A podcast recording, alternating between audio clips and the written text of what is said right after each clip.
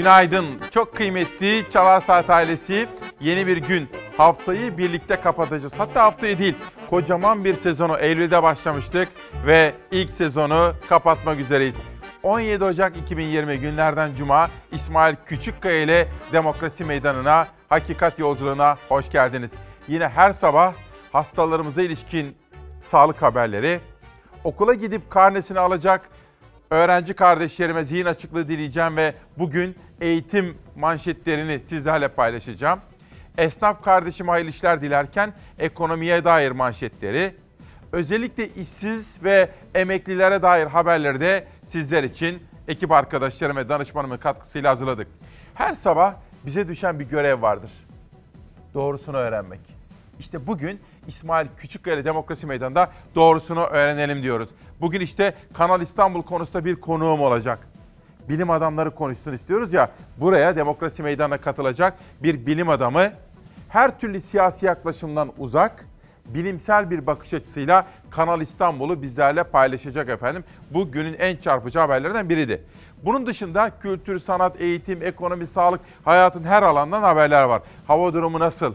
karneleri alacağımız ve iki haftalık tatile çıkacağımız bu özel sabahta neler yaşayacağımızı sizlerle paylaşacağım. Ama öncelikle biz Çalar Saat ailesine, Türkiye Cumhuriyeti'nin bütün yaşayanlarına bir başsağlığı dilemek isterim efendim. Başın sağ olsun Türkiye'm, şehitlerimiz var. Barış Pınarı Harekatı bölgesinde bombalı bir araç saldırısı meydana geldi ve orada 3 kahramanımız şehadet mertebesine ulaştı. Şimdi onların böyle gözlerine, yüzlerine, isimlerine bakmanızı isteyeceğim ve onlara dualar okumanızı isteyeceğim. Şu gördüğünüz kahramanımızın adı Şevket Tombul. O piyade binbaşı. Bugün şehit oldu. Şu anda gördüğünüz kahramanımızın adı Sinan Bilir. Piyade Teğmen. Bu da şehit oldu kahramanımız. Ve Mustafa Alpaklı. O da bir kahraman, uzman onbaşı. O da şehit oldu. Barış Pınarı Harekatı bölgesinde bombalı bir saldırı gerçekleşti ve Türkiye'mize bu acı haberle başlamak zorundayım. Ama şehitlerimiz varsa önceliğimiz daima şehitlerimizdir. Türkiye'mize başsağlığı diliyorum. Barış Pınarı Harekatı bölgesinden 3 şehidin haberi geldi. Şehitlerin aileleri aldıkları haberle en büyük acıyı yaşadı.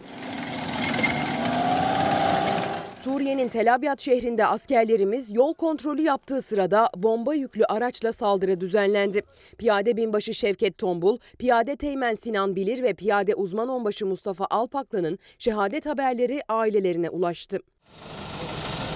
Evli ve iki çocuk babası Şevket Tombul'un şehadet haberi askeri yetkililer tarafından Eskişehir'in Odunpazarı ilçesinde yaşayan ailesine iletildi.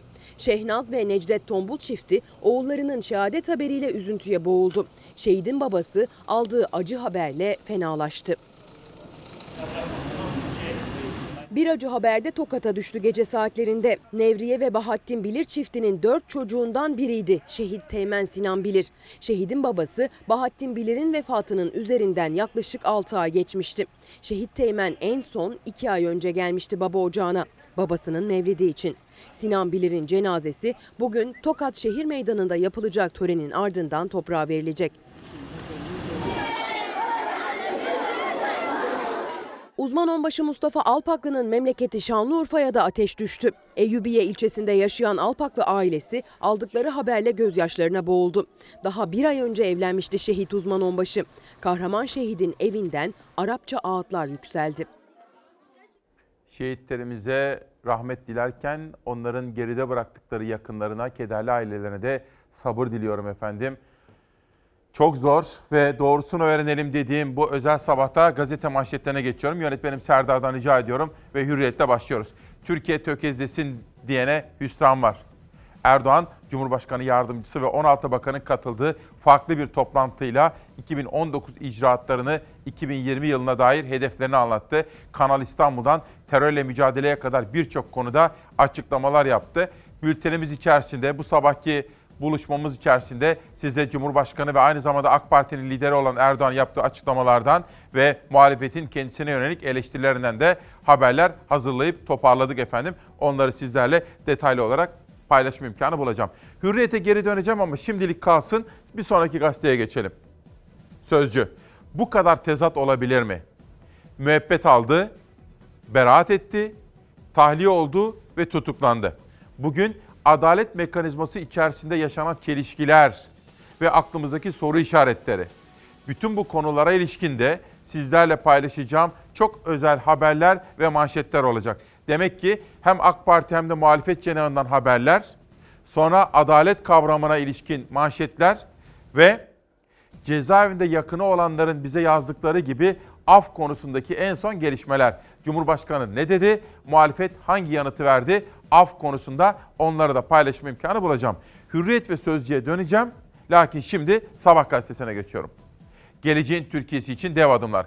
Tıpkı Hürriyet gazetesi gibi Sabah gazetesi de dün Cumhurbaşkanı ve aynı zamanda AK Parti lideri olan Erdoğan'ın yaptığı açıklamalarla birinci sayfadan bir manşet haber derleyip toparlamış ve 18 yılda Adalet ve Kalkınma Partisi'nin yapıp etmeleriyle ilgili bir manşeti bizlerle paylaşmış efendim. Günün manşetini de beraber atacağız. Zafer Söken sizler için gece boyu en son gelişmeleri büyük bir titizlikle takip etti. Günün manşetini atıyoruz. Libya. Libya'daki meşru hükümetin ayakta kalmasını ve istikrarı sağlamak için bu ülkeye askerimizi gönderiyoruz. Tüm imkanlarımızı seferber etmeyi sürdüreceğiz. Cumhurbaşkanı Libya Ulusal Mutabakat Hükümeti'ne tam desteğin altını çizerken Moskova'daki masadan ateşkes metnine imza atmadan kalkan Hafter, Berlin konferansına katılacağını açıkladı. Almanya Dışişleri Bakanı Hafter'in ateşkese sıcak baktığını ileri sürdü. Dışişleri Bakanı Mevlüt Çavuşoğlu ise Moskova'daki ateşkes görüşmelerinin perde arkasını anlattı. Onlar başka bir odada, biz başka bir odada. Üçüncü odalarda yine Türkiye gidiyoruz, geliyoruz. Sayın Cumhurbaşkanımızla telefonda e, istişarelerimizi yürüttük. Türkiye Rusya ile aynı masada görüntülendi ama o masaya sonradan ateşkesin tarafları Sarraj ve Hafter de oturdu mu merak konusuydu. Çavuşoğlu Hafter'le Türkiye'nin aynı masaya oturmadığını söyledi. Ateşkes metniyle ilgili detay verdi. Hafter'e sorarsan Türkiye'nin tamamen buradan elini ayağını çekmesi, hiç ilgilenmemesini ister. Ama zaten taslak metinde böyle bir ibare yoktu. Metin içinde böyle şeyler olmadı, hiç olmadı. Böyle bir teklif de gelmedi. Hafter'in ateşkes görüşmelerinde Türk askerinin Libya'dan çıkması şartını öne sürdüğü iddiasını yalanladı Çavuşoğlu. Libya'ya özgür Suriye ordusu militanlarının savaşmaya gideceği iddiasını da ÖSÖ mensuplarına Libya'da savaşmaları karşılığında Türkiye'nin vatandaşlık sözü verdiğini de dillendiriyor muhalefet. Tamamen gerçek dışı. Türkiye Cumhuriyeti'nin vatandaşlığı e, nasıl alınır? Bunlar e, kanunlarda zaten belli. Çavuşoğlu Türkiye'nin duruşunu ara buluculuk kelimesiyle anlattı. Erdoğan'ın birkaç hafta önceki sözleri hatırlatıldı. meşru hükümetle darbeci arasında arabulucu olunur mu? Kesinlikle bir arabuluculuktu. Ateşkesin tesis edilmesiydi. Bizim e, yaptıklarımız ve söylediklerimiz kesinlikle çelişmiyor. Dışişleri Bakanı Mevlüt Çavuşoğlu Hafter'in siyasi çözümden yana olmadığını söyledi. Gözler artık pazar günü yapılacak Berlin'deki zirveye çevrildi. Almanya Dışişleri Bakanı Heiko Maas Hafter'in ateşkes anlaşmasına uymaya hazır olduğunu açıkladı. Berlin'deki zirveye katılacağını açıklayan Hafter Berlin'e gitmeden önce akşam saatlerinde gizlice Yunanistan'ın başkenti Atina'ya gitti. Güvenlik endişesi gerekçe gösterilerek Hafter'in hangi uçakla Atina'ya gittiği saat kaçta indiği gizli tutuldu. Darbeci General Atina'da Yunanistan Dışişleri Bakanı Nikos Dendias'la görüştü. Dış politika konusundaki gelişmeleri dakika dakika izleyip takip ediyoruz efendim. Bugün karne günü. Öğrenci kardeşlerime iyi günler diliyorum. Sakın ola karnede herhangi bir hayal kırıklığı varsa çok fazla üzülmeyiniz. Biraz üzülünüz ama daha fazla çalışıp düzeltebileceğimize inanınız. Anne ve babalar ve öğretmenler de bu konularda duyarlı olsunlar. Bugün İsmail Küçükkaya ile Çalar Saat'te eğitim sezonunun ilk yarısına ilişkin haberler ve dosyalar olacak. Bunun dışında sağlıktan önemli haberleri de sizlerle paylaşacağım. Bu vesileyle hastane odalarına, Türkiye'mizin dört bir tarafındaki sağlık bekleyen hastalarımıza da geçmiş olsun derken onlarla ilgilenen sağlık çalışanlarını da kutluyorum efendim. 17 Ocak'ta Bartu Delfin, hayırlı cumalar İsmail Bey, Kanal İstanbul. Bugün bir konuğum gelecek özel bir bilim adamı buraya gelecek. Kanal İstanbul konusunu enine boyuna her türlü siyasi bakış açısından uzak, bilim adamı gözlüğüyle bize anlatacak bir bilim insanı. Serdar teşekkür ediyorum. Bilim adamı dedim ya, yönetmenim uyardı. Bilim adamı değil, bilim insanı. Çünkü kadını da var, erkeği de var. Sertaç Bektaş. İsmail Bey günaydın. Güne sizinle başlıyoruz. Hem enerjik hem de umutlu. Bu arada şehitlerimiz var. Allah'tan rahmet diliyorum kendilerine diyor Sertaç Bektaş. Memleketim Samsun'a ve Samsun sporumuza hayırlı cumalar dilerim diyor. Sertaç Bektaş da bize Samsun'dan yazmış efendim. Sabahtan geçelim evrensele. Sabaha da geri döneceğim ama önce ilk manşetleri bir sunmak isterim. Belediyelerde tek adam karabasanı. Ya biat ya iflas. AKP belediyelere kayyum atama ve ekonomik ambargo gibi yöntemlerin ardından şimdi de belediye başkanlarını transfer etme girişimi başlattı. Cumhurbaşkanı ve AKP Genel Başkanı Erdoğan'ın her grup toplantısında partilerine yeni isimleri katacağını söylemesi biat etmeyeni iflas ettirme çabası olarak değerlendirildi. CHP'li Seyit Torun tek adam anlayışının belediyelere karabasan gibi çöktüğünü söyledi. HDP'li Salim Kaplan belediyelere uygulanan ambargonun kayyumlardan azade olmadığını vurguladı. Saadet Partisi sözcüsü Mahmut Arıkan ise belediye başkanları imkansızlıklar nedeniyle içleri kan ağlayarak AKP'ye geçiyor dedi. Şunu söyleyelim, yadırgıyorum bunu. Daha bir yıl bile olmadan yaptığımız seçimde farklı farklı partilerden belediye başkanı seçilmişler. Ama tabii belediyeler batak. Merkezi iktidar onları acaba pazarlıkla mı ikna ediyor? Ya da tehditle mi? İddialar var muhalefetten. Ama her ne olursa olsun iktidar partisinin milli iradeye saygı göstermesi gerekir. Vatandaş farklı partilerden belediye başkanı seçtiyse o kişileri transfer etmek milli iradeye yakışıyor mu diye bir soru. Yadırgadığımı çok açık bir şekilde ifade edelim. AK Parti'nin aklı selim yöneticileri de bunu düşünsünler. Milli irade nedir? Kazanmak ve kaybetmeye karşı gösterilmesi gereken olgunluk nedir? Bu soruları AK Parti yöneticilerinin incelikle düşünmesinde fayda görüyorum efendim. Evrenseli de tamamladım. Geçelim Milliyet Gazetesi'ne. Ama Cumhurbaşkanı Erdoğan'ın ikinci yargı paketi, infaz ve af sistemine ilişkin haberleri var Milliyet'te. Onu sizlere okuyacağım. Ama önce Fethi Sekin hatırladınız mı? Bir kahraman, bir gakkoş, Elazığlı. Kendi canını yok pahasına verdi, fedakarlığını gösterdi. Dedi ki benim hayatım önemli değil, başkalarının hayatını kurtaracağım dedi İzmir'de. Kahraman bir polisimiz, bir trafik polisiydi. Şehit oldu. Allah rahmet eylesin. O olaya, o olaydaki başka bir kahramana ilişkin bir haberimiz var. Dikkat ve özenle izliyoruz.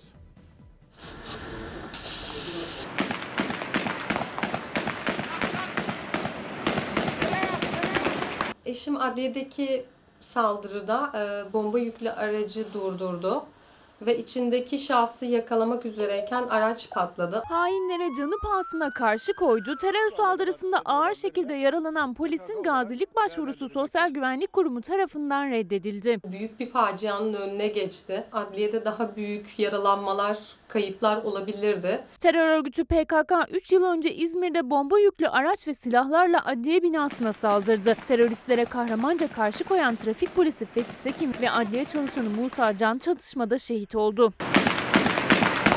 Eşim aynı zamanda Fethi abinin silah arkadaşıydı. Saldırıda bomba yüklü aracın patlamasıyla trafik polisi Mehmet Ali Gökçe de ağır şekilde yaralandı. Vücuduna şarapnel parçaları isabet eden, elleri yanan Gökçe 2 ay hastanede tedavi gördü. Eşim silahsız olarak görev yapıyor şu an. Bizim aslında istediğimiz idari polislik. Çünkü elleri titriyor, silah tam olarak kullanamıyor. 29 yaşındaki genç polis 11 ay sonra göreve döndüğünde hala saldırının izlerini taşıyordu. Bir çocuk babası Mehmet Ali Gökçe gazilik ünvanı alabilmek için SGK'ya başvurdu. Ege Üniversitesi Hastanesi'nden alınan gazilik şartlarını taşıdığını gösteren raporu da kuruma sundu. Ancak kurum başvuruyu reddetti. Benim eşim çok istiyor o madalyayı takmak ya da o benim gururum. Ben sonuçta savaştım ya da çatıştım bu şekilde ifadede bulunuyor. Gülüşlerini kaybetti ya da ellerini kaybettiği için çok üzgün. Saldırının eşinde bedenen ve ruhen derin yaralar bıraktığını vurgulayan Esra Gökçe, SGK'ya dava açtıklarını belirtti. Kahraman polis ve eşinin gözü 31 Ocak'ta görülecek duruşmaya çevrildi. Sonuçta eşim terörde görevi başındayken yaralandı. Zaten bu bunun için yeterli bir neden. Gazilerimiz, onların yakınları, şehitlerimizin aileleri, anneleri, evlatları, eşleri, kardeşleri vatana, halkımıza emanettir efendim. Mehmet Yılmaz, Hakimler Savcılar Kurulu Başkan Vekili, insanlık adına görev yapan, milletimizin göz bebeği, üç kahraman evladımızın, insanlık düşmanı teröristlerin sinsi saldırısı sonucu şehit olduğunu kahrolarak öğrendik. Ailelerinin, yakınlarının, silah arkadaşlarının ve milletimizin başı sağ, şehitlerimizin mekanları cennet olsun. Mehmet Yılmaz, Hakimler Savcılar Kurulu Başkan Vekili de şehitlerimize ilişkin böyle bir paylaşım yaptı efendim. Milliyet Gazetesi'nde Cumhurbaşkanı Erdoğan'ın sözleri. İkinci yargı paketi birkaç haftaya. Cumhurbaşkanı Erdoğan, kamu vicdanını rahatsız etmeyecek, suçluların cezalarını çektiği, ceza adaleti sisteminin amacına uygun, ölçülü ve adaletli bir infaz rejimi üzerinde çalışıyoruz. İkinci yargı paketinin hazırlıklarını tamamladık. Birkaç hafta içinde meclis gündemine getireceğiz dedi. Yakında MIT'in İstanbul Şubesi'nin açılacağını da söyleyen Erdoğan, Türkiye için yazılan senaryolarda 2019 bir yıkılış ve teslim oluş yılı olarak öngörülmüştü. Biz 2019'u yeniden yükseliş yılı haline dönüştürdük. Türkiye'nin tökezlemesini, yere kapaklanmasını bekleyenleri hüsrana uğrattık diye konuştu efendim. Eğitime ilişkin bir haber var ama önce şunu söyleyeyim. Sıklıkla cezaevlerinden mektup alan veya gittiği her yerde annem, babam, kardeşim, oğlum, kızım cezaevinde diye benim yolumu kesen vatandaşlarımız ve izleyenlerimiz var. Cezaevlerinde kapasite dolmuş dolmuş taşmış. Yatacak yer yok. Dönüşümlü yatıyorlar. Kapasiteler dolmuş dolmuş taşmış. Bunu da bu vesileyle buradan aktarmak istiyorum efendim. Tarihimizde hiç olmadığı kadar tutuklu ve hükümlü var şu anda cezaevlerinde üstümde kalmasın. Çok sayıda mesaj geliyor bu konuda. Milliyet'te Cumhurbaşkanı ve AK Parti lideri Erdoğan haberinden hemen geçelim sonraki gazetemiz. Te- bir gün manşetine TCDD haberi var burada da. Demiryolu Düzenleme Müdürlüğü'nün taslağına Bir Gün Gazetesi editörleri ulaşmış. Burcu Cansu'nun özel haberi. Köprüler, yollar, fabrikalar derken satış sırası şimdi de demiryollarına geldi. Hazırlanan taslağa göre yolcu taşımacılığı özel sektöre devrediliyor. Kurulacak değer tespit komisyonu maliyeti belirleyecek. Bir trenin çalıştırılması için hesaplanan tahmini maliyette bütün biletler satılmış gibi kabul edilecek. İhaleyi alan firmaya kamu yükümlülüğü için tahmini maliyet tutarlarının azami %20'si makul kar oranı olarak verilecek. Peki size sorabilir miyim efendim? Bu kamu kurumlarının mesela şimdi TCDD'ye sıra gelmiş. Benzeri şekilde satışına siz acaba ne hissediyorsunuz? Günün ilk sorusu da bu olsun. Bu arada bugün 17 Ocak. Bizim için de aslında bir karne günü. Tam 5 aydır her gün sizlerle buluşuyoruz. Sezonun ilk yarısını bugün itibariyle aslında kapatıyoruz. Öğrenci kardeşlerime şunu bir kere daha söylemek istiyorum. Bu uzun hayat yolculuğu içinde bazen başarılı, bazen başarısız olacağız. Bazen ortalama olacağız. Ama o geçici başarı veya başarısızlıklar hayatımızın tamamını etkilemez. Neden bunu söylüyorum? Diyelim bugün karnelerde biraz kırık var ya da istediğimiz hedeflere ulaşamadık. Bir parça üzülelim ama kahrolmayalım. Sadece ara tatili iyi değerlendirelim, dinlenelim, kitaplar okuyalım ve yeni sezonda öğretmenlerimizi daha iyi dinleyip derslerimize daha iyi çalışalım. Sevgili çocuklar, sevgili gençler, yarı yıl tatiline giriyorsunuz. Sizden küçük bir ricada bulunmak istiyorum. Lütfen tatilde evlere, odalarınıza kapanmayın. Hayat çok güzel, çok anlamlı ve çok derin bir kitap. Yeni şeyler keşfedin, yeni insanlar tanıyın, yeni yerlere gidin, dinlemediğiniz şarkılar dinleyin, daha önce yaslanmadığınız ağaçlara yaslanın, dokunmadığınız toprağa dokunun. İnsan okuduğuyla zenginleşir. Bu tatilde ve fırsat bulduğunuz tüm zamanlarda yaşamın sonsuz hazinesinden faydalanın. İyi tatiller olsun. En önemlisi de bol bol kitap okuyalım ve ara tatili iyi değerlendirelim efendim. Onu da sizlere söyleyelim. Bu arada sizlerden mesajlar geliyor. Yurt dışından da mesajlar geliyor. Hilal Alper de Ankara'dan bize yazmış. Aslen Diyarbakırlı olan bir çalar saat kadını. Bu arada Maruf Bey uyanmış. Silkeborg'dan Maruf Atoğlu ona da günaydın diyorum. Feride Savaş şu anda Singapur'da. Bizi Singapur'dan izli- izliyor. Doktor Feride Savaş da doğum günü kutluyor. Biz de kendisine esenlik dolu bir yıl ve yaş diliyoruz. Bir günden bir haber daha. İşte böyle. Çalar Saat ailesi acısıyla tatlısıyla tasada ve kıvançta yani acı günde tatlı günde birbirini anlamalı ve anmalıdır efendim. Saraya para yetmiyor Nurcan Gökdemir'in haberi. Saraya para yetmiyor yedek ödeneği yediler. Geçen yılki harcaması 4,5 katına çıkarak 3.9 milyara ulaşan saraya yedek ödenekten de 1.9 milyar lira aktarıldı. Cumhurbaşkanlığı Strateji ve Bütçe Başkanlığı yedek ödenek kullanım rakamlarını açıkladı. Buna göre ödenek yetersizliğini gidermek ya da öngörülmeyen hizmetler için kullanılabilen yedek ödenek kalemi geçen yıl 58.3 milyar lira oldu. Geçen yılki harcaması bütçe ödeneklerinin üstüne çıkarak 3.9 milyar liraya ulaşan saray yedek ödenekten de 1.9 milyar lira kullandı diyor. 2018'de de yedek ödenekten 811 milyon lira kullanan saraya 2019'da mal ve hizmet alım giderleri için 1 milyar 400 milyon, yatırımlar için de 500 milyon lira ödenek verildi. Bir Gün Gazetesi'nin Ankara temsilcisi Nurcan Gökdemir'in haberi işte gazetenin birinci sayfasında böyle yer bulmuş. Bir soru daha. Hani ben seviyorum ya sabahları sizlerle böyle sohbet etmeyi. Ekonomide zor zamanlardan geçiyoruz değil mi? Peki bizim yapmaya çalıştığımız gibi iktidar, bizi yönetenler de ayağını yorgana göre uzatıyor mu? Tasarruflu mu? Kara günler için, zor günler için dikkatli ve tasarruflu davranıyorlar mı? Yoksa lüks, şatafat, para, gösteriş bunlar mı? Bu konulardaki soruları ve bu soruların yanıtlarını da ben çok merak ediyorum. Bir soru daha. Bu iktidar veya bütünüyle hepimiz tarıma, üreticiye, köylüye, besiciye gereken özen ve önemi veriyor muyuz? Bakanıma geldiği günden beri söylüyorum. İthalatla bu işin çözümü mümkün değil. Yönetime destek olmak zorundayız. Ama maalesef Tarım Bakanlığı'nda bu ithalat lobisinin bir türlü önüne geçemiyoruz. AK Parti Aydın Milletvekili Rıza Posacı, Meclis Tarım Orman ve Köy İşleri Komisyonu üyesi. Aynı zamanda çiftçi. Tarım Bakanı'nı iktidarın ithalat politikasını eleştirdi. Bakanlıkta ithalat lobisi var, kaynaklar boşa gidiyor diyerek. 10 senede bir bir krizler yaşanıyor. Kaynaklar boşa gidiyor. Ama maalesef Tarım Bakanlığı'nda bu ithalat lobisinin bir türlü önüne geçemiyoruz. İthalat hep ben bunu söylüyorum. İthal sinek bile midemi bulandırıyor. Üretmek milli görev. Patatesten ete, buğdaya, tarım ve hayvancılıktaki ithalat politikasını muhalefet sık sık gündeme taşıyor ama bu kez bizzat AK Parti içinden eleştiri yükseldi. Aydın Milletvekili Rıza Posacı, yerli ve milli tohumculuk kongresinde Çiftçi TV'ye konuştu. İktidarın hibe politikasının da verimli olmadığını söyledi. Adamın bir şey bak geçmişe bakmalı. Hani bu işi yapmış mı yapmamış mı? Hiç meslekle alakası yok. Bakıyor işte o, o, o bedava, bu hibe falan en ufak bir krizde bunlar çıkıp gidiyor. Hazine ve Maliye Bakanı Berat Albayrak çiftçi borçlarının Ziraat Bankası tarafından yeniden yapılandırılacağını açıkladı.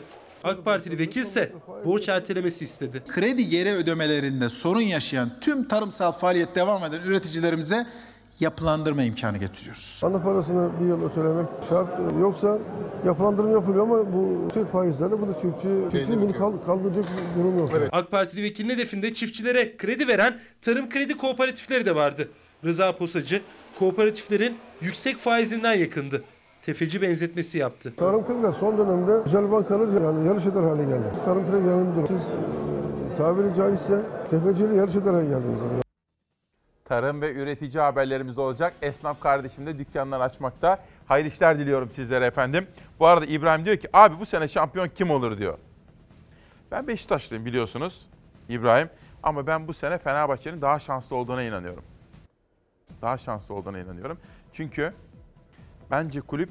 Ha bu arada Fenerbahçe dün beklenen, bence biraz da gecikmiş bir istifa haberi. Ali Koç aslında yol verdi sportif direktöre. Tabii maliyeti de üstlenmiş oldular ama bence zararın neresinden dönerseniz kardır diyorum. Ve Bir Gün Gazetesi'nden bir haber daha sonra Pencere Gazetesi'ne geçiyorum. Bugün çevre haberleri de var. Çevre haberlerimizde Ezgi Gözeger hazırladı. Sizlere bu buluşma içerisinde sizlere onları anlatma imkanı bulacağım.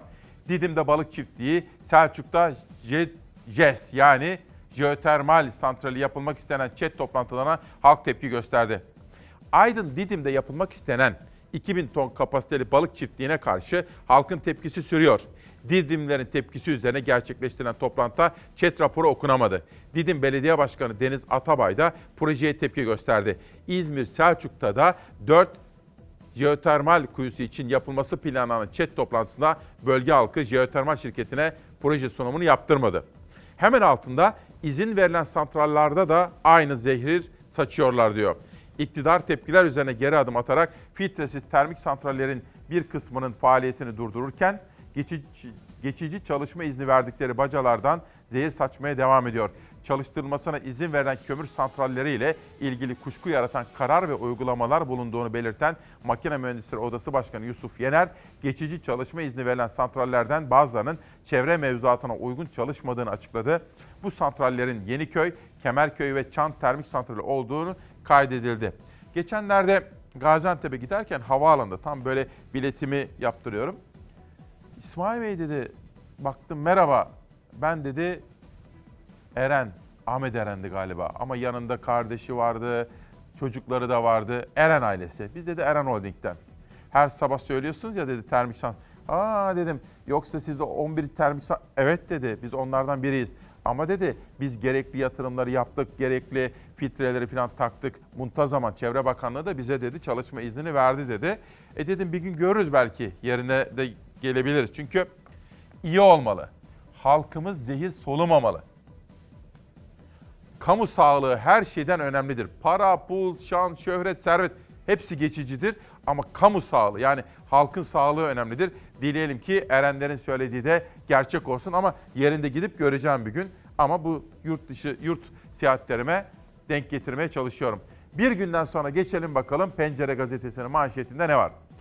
Aa, bir dakika Serdar pardon. Ali Koç'tan bahsetmiştim.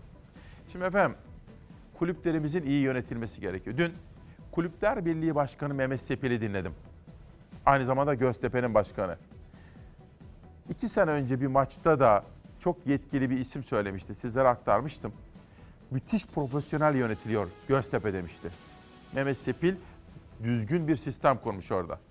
Ve inanıyorum ki Göztepe tarihindeki o şanlı günlere geri dönecek. Şampiyonluklar görebilir. Böyle giderse ama istikrarlı bir şekilde devam etmemiz gerekiyor. Ben açık söyleyeyim kızmasın kimse. Ben bir Beşiktaşlı olarak Fenerbahçe Başkanı Ali Koç'un da kurmaya çalıştığı sistemin doğru olduğuna inanıyorum. Hele bu sene şampiyon olurlar ve devam ettirirlerse sistemi ne olur biliyor musunuz? Bakın gerek Göztepe gerek Fenerbahçe ve diğer kulüpler iyi yönetim modeliyle eğer sağlıklı, sürdürülebilir bir sistem kurulursa diğer kulüplere de örnek olur. Mehmet Sepil'in dün altını çizdiği gibi gerekirse acı reçete. Ama Türk futbolunu kalkındırmamız gerekiyor. Bu sistemden geçer efendim. Bir tartışma görmüştüm sosyal medyada. Ben de merak ettim. Gerçekten tanıdığım Ali Koç, Şenol Güneş'in elini sıktı mı sıkmadı mı?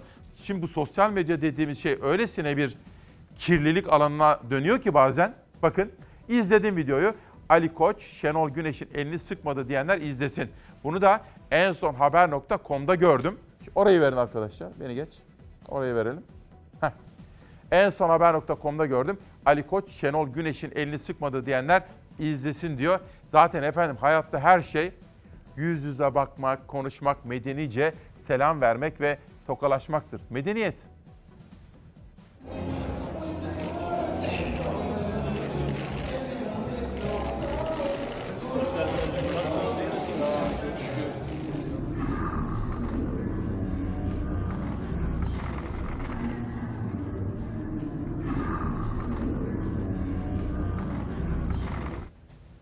Yani tabii kalabalıklarda insanlar tabii o protokol alanlarında o duygu da bambaşka bir duygu oluyor. Çünkü pek çok sayıda insan var orada.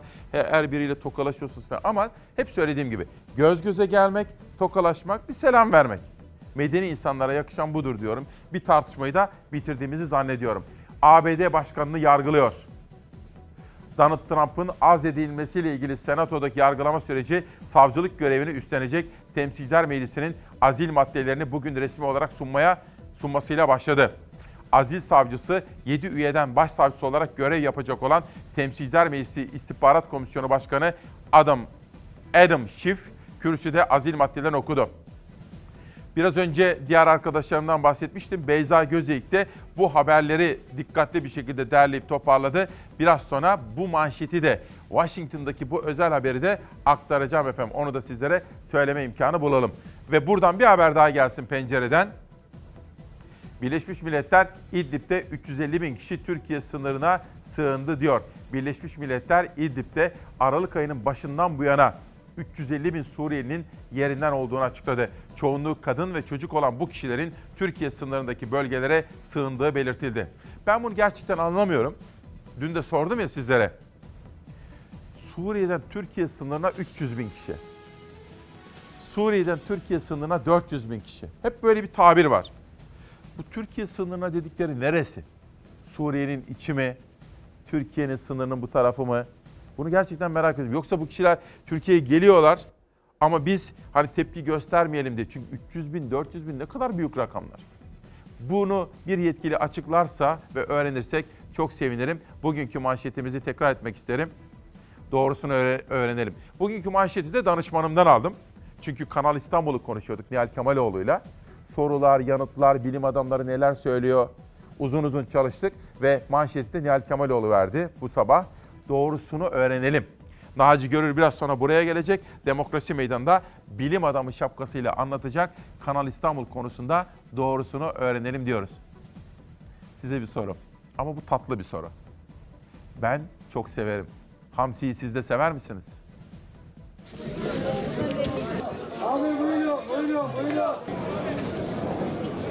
Av yasağının kalkmasının ardından hamsi ilk kez 5 liraya kadar düştü. Ucuz balık bulan vatandaşlar balık pazarlarında uzun kuyruklar oluşturdu. Balık fiyatları kırmızı et fiyatlarıyla yarıştı. Palamutun kilosu 40 liranın, istavritin kilosu 25 liranın altına düşmedi. Tüketici için nispeten daha uygun fiyatlı olan hamsiyi bile 20 liranın altında almak pek mümkün olmadı. Vatandaş tezgahlara uzaktan bakmakla yetindi. Edirne'de ise önceki gün hamsi bolluğu vardı. Denizden bol çıkan hamsinin fiyatı da düştü. 5 liradan satıldı hamsinin kilosu. 5 liraya hamsi bulan Edirneliler balık pazarına koştu. Ucuza hamsi alabilmek için birbiriyle yarıştı. Balık tezgahları önünde uzun kuyruklar oluşturdu. Hamsiyi de, mezgiti de çok severim. Hele balık ununa. Neyse şimdi karnımız da aç, kahvaltıda da... Kahvaltı yapıyorsunuz değil mi arkadaşlar? Bakın bu tartışmalara falan hiç bakmayın. Kahvaltı günün en güzel öğünüdür. En sağlıklı, en dengeli beslenmemiz için gereklidir kahvaltı.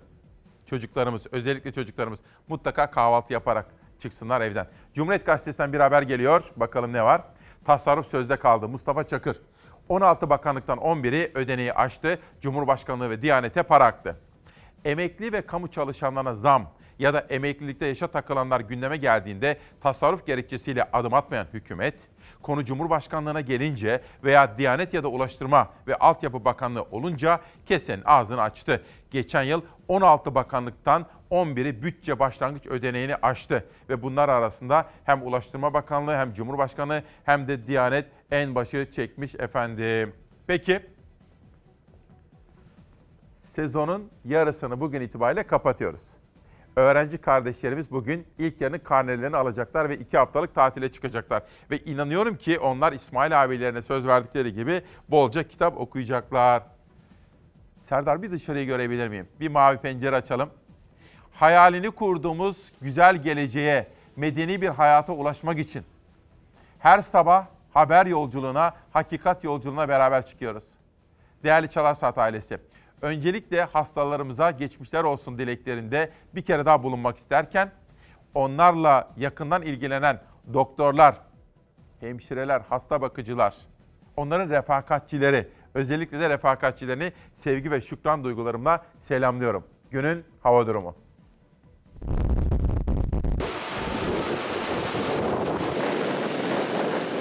Batı rüzgarlı güney kesimlerde yağış geçişleri var. Hafta sonunda yer yer yağış görülecek, zaman zaman kar şeklinde düşecek. Cumartesi, pazar sıcaklıklar düşüşte. Haftanın son iş gününde Marmara'da ve Ege'de kuvvetli rüzgar devam edecek dikkat edilmeli.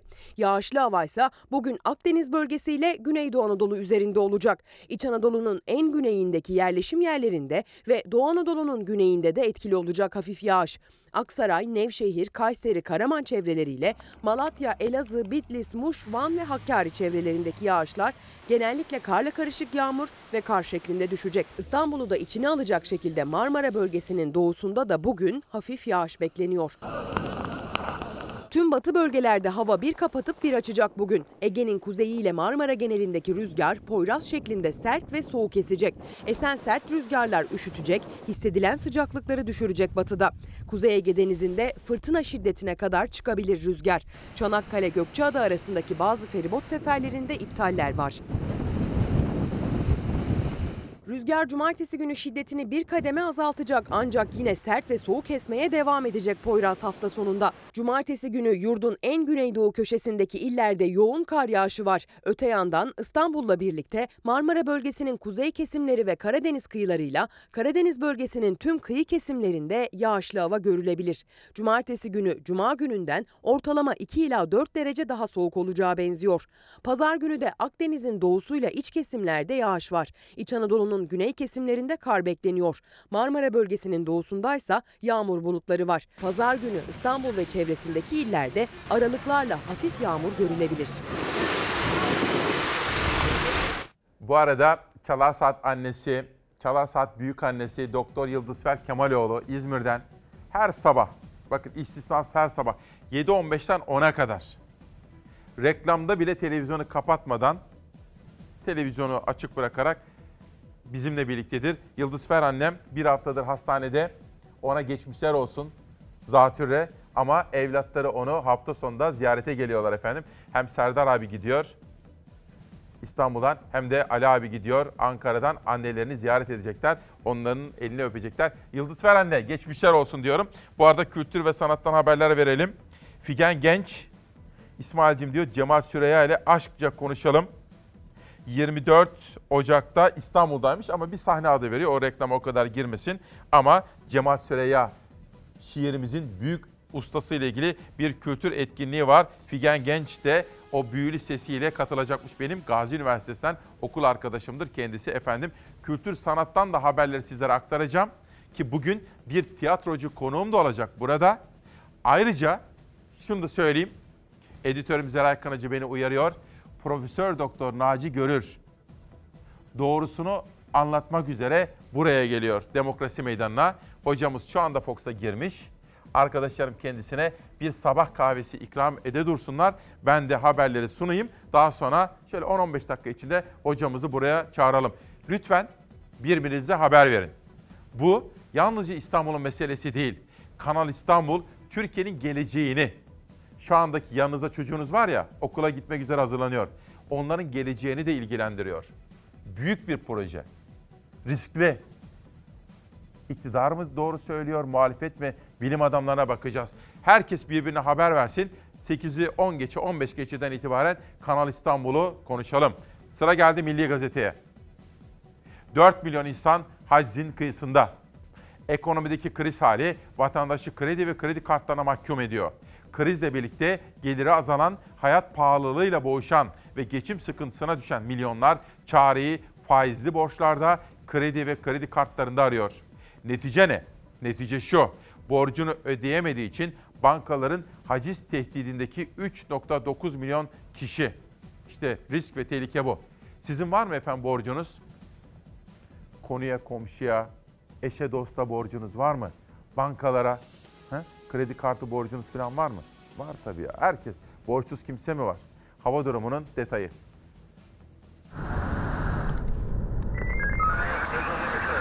Başkent sise boğuldu. Geceden sabaha her yer buz tuttu. Ancak gün içinde kış güneşi gökyüzünde. Öyle ki yurdun güneyine doğru indikçe mevsim bahara dönüyor. Çocuklar kırda yalancı baharın çiçeklerini topluyor. Hava çok güzeldi. O yüzden dışarıda e, voleybol antrenmanı yaptık. Çok eğlenceliydi. Çiçek topladık. Antalya'nın Gazipaşa ilçesinde minikler voleybol antrenmanını dışarıda yapıyor. Antrenman sonrasında bahar çiçeklerinin arasında koşmak çok eğlenceli onlar için. Böyle bir iklimde olduğum için kendimi çok şanslı hissediyorum.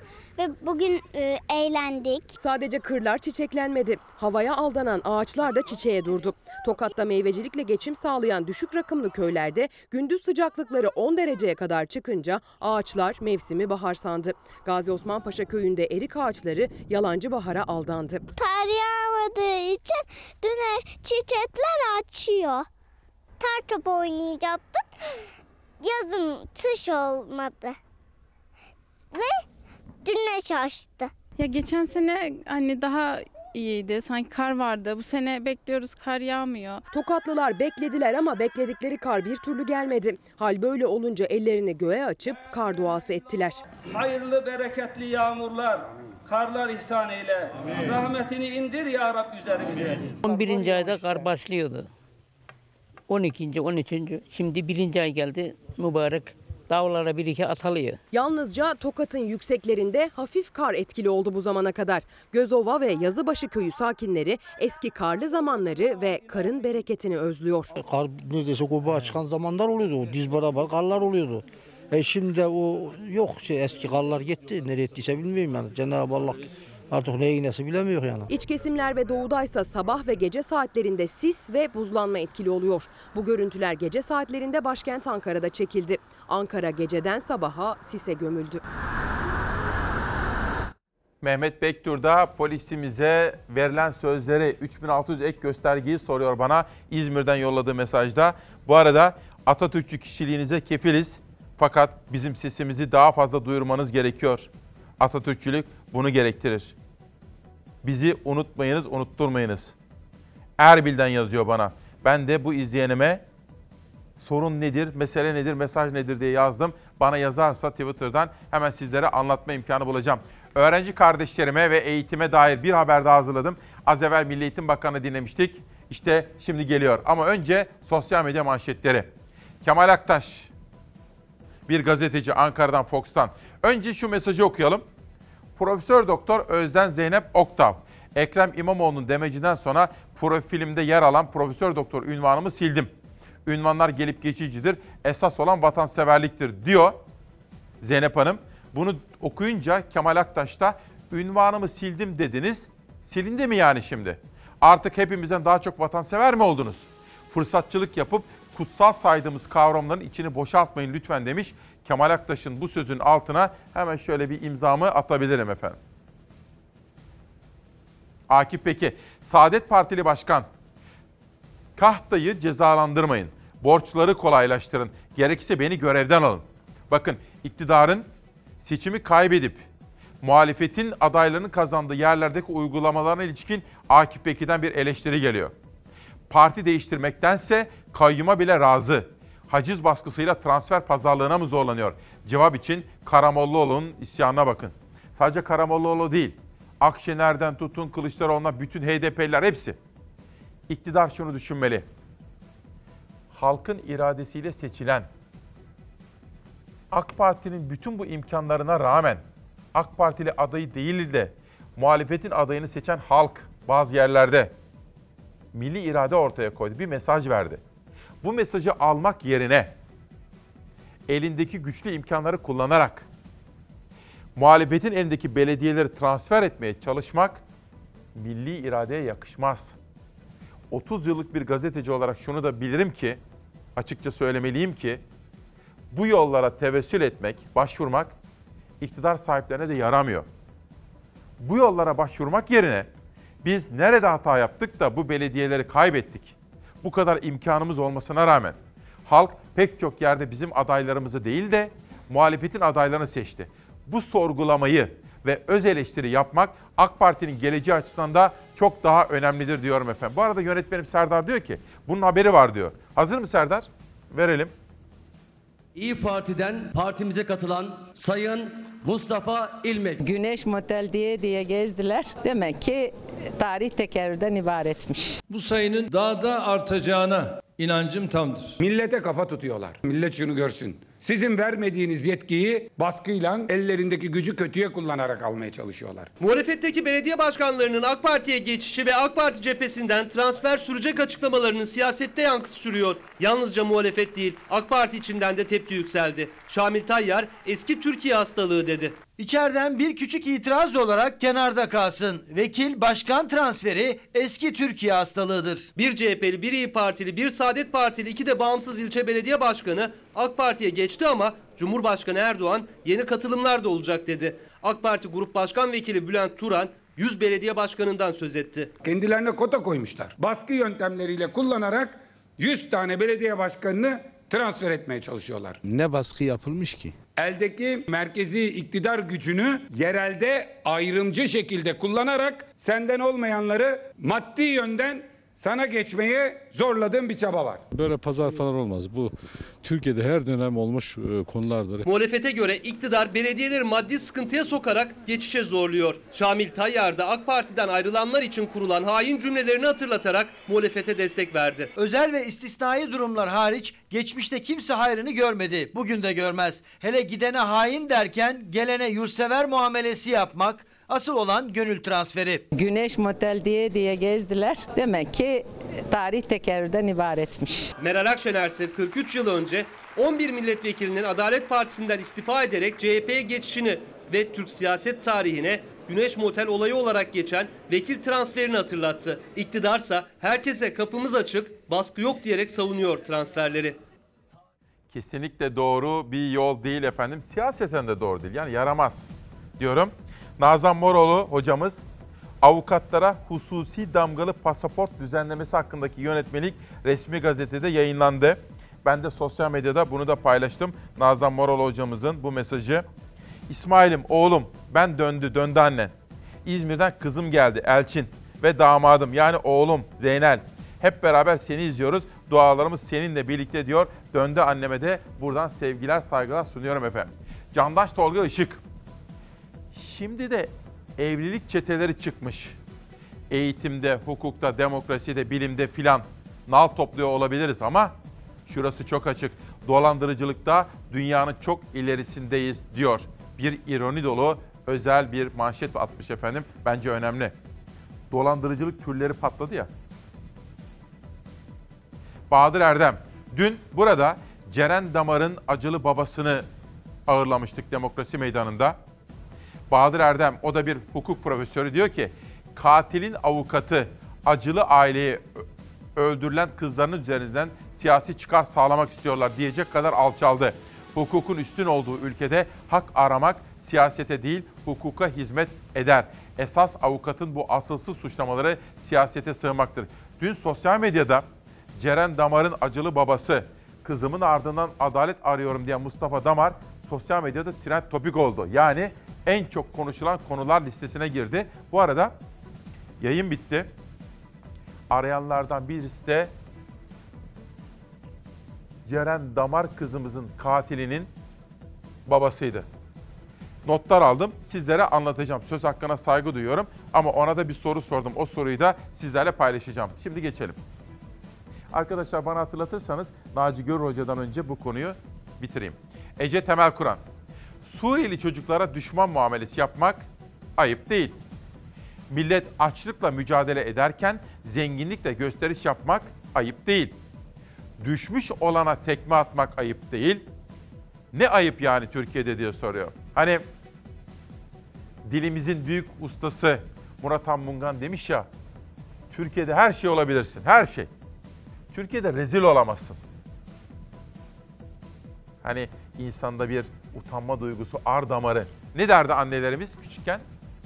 Ar damarı çatlamış oğlum onun ona bakmayın siz. Bak ar damarı çatlamaya görsün insanın. Geçelim. Fatih Esra. Asgari ücretle geçinmenin püf noktalarını Sayın Erdoğan bize açıklasın lütfen. 2324 lira ile ve kiracılara ödediğimiz parayla diyor. Yani asgari ücretle geçinmek bir mucize. Nasıl geçineceğiz bize biri anlatsın diyor. O biri içinde Sayın Erdoğan diye yazmış. Uğur Bey, Diyarbakır'da HDP binasının önünde bekleyen annelere neden ses etmiyorsun, onları neden görmüyorsun, biz de sana yaptığın işte adalet istiyorum diyoruz. Güzel kardeşim, Eleştirin için teşekkür ediyorum. Fakat biz Diyarbakır'daki evlat nöbetindeki annelerin haberini en fazla yapan kanalız. En fazla. İstatistikleri çıkarabilirim. Ayrıca ben şahsen bir ay önce Diyarbakır'a gittiğim zaman o annelerle de konuştum. Ertesi gün gazete manşeti yaptık ve o annelerin sesini sizlere duyurdum. Yani görevimizi yani annelere saygıyı bize öğretmeye kalkma. Hayır. Bizim en temel felsefemizdir o. Fatih Yaşlı. Şimdi bakın şu. Aynen bakın benim dilimin ucunda deriz ya. Dilimin ucuna kadar geldi. Benden önce Fatih benden aldı. AK Parti Grup Başkan Vekili Cahit Özkan dedi ki, bunun sesi var mı arkadaşlar? CHP'liler Kanal İstanbul güzergahında ciddi arazi kapattı diyor. Şimdi bunu söyleyen AK Parti'nin etkili bir ismi. Ben bunu okuyunca acaba sesi var mı dedim. Ajanslara girdim var. Sesi de var. Gerçekten ciddi ciddi söylüyor bunu. Ben de dedim ki CHP zihniyetine karşı bu proje iptal edilmeli o zaman. Ben de diyorum ki o zaman ya kardeşim bu CHP'liler gerçekten bu CHP'lilerde rantiye varsa gidip bu arazileri kapatıyorlarsa ya bu kadar akıllı birileri varsa uyanık bu bu tarlaları filan bu tarlaları filan topladılarsa bu toplayanlar arasında Arapların yanında CHP'liler de varsa bu AK Parti'ye düşen bir görev var Fatih Yaşlı'nın dediği gibi. Bu Kanal İstanbul'u tamamen iptal etmek ve CHP'lerin aldıkları bu tar- tarlaların tarla olarak kalmalarını sağlamak. Yani bu CHP'ye verilecek en büyük zararlardan biri budur diyorum. Ben de tıpkı Fatih Yaşlı gibi düşünüyorum efendim. Gün 17 Ocak. 17 Ocak Cuma. İsmail Küçükkaya ile Demokrasi Meydanı'ndasınız. Naci Görür Hoca'yı ağırlamadan hemen evvel çocuklarımıza, öğretmenlerimize, velilerimize ilk yarı yıl tatili hayırlı olsun diyorum. Bütün bir dönem çalıştılar, çabaladılar. Bir yarı yılın daha sonuna geldiler. 15 günlük tatil öncesi öğrencilerin karne heyecanı başladı. Milyonlarca öğrenci ilk dönem başarılarını görmek, karnelerini almak için bugün okula gidiyor. Bugün günlerden ne? Peki başka ne günü bugün? Karne günü. Karne günü. İlkokul, ortaokul ve lise öğrencileri yarı yıl tatili öncesi karne telaşında. 2019-2020 eğitim yılının ilk dönemi bugün sona eriyor. Bazı öğrenciler başarılarını görmek için sabırsızlanırken bazıları ise karnesindeki kırık notlarla yüzleşmeye bekliyor. Elbette öğrenciler kadar velileri de sardı karne heyecanı. İşte bu noktada ebeveynlere büyük görevler düşüyor. Uzmanlar uyarıyor. Çocuğunuzun başarısını başka çocuklarla kıyaslamayın. Ne kızmak, ne öfkelenmek, ne de eleştirmek çocuğunuzun daha başarılı olmasını sağlıyor. Çözüm, başarısızlığın nedenlerini inebilmekte.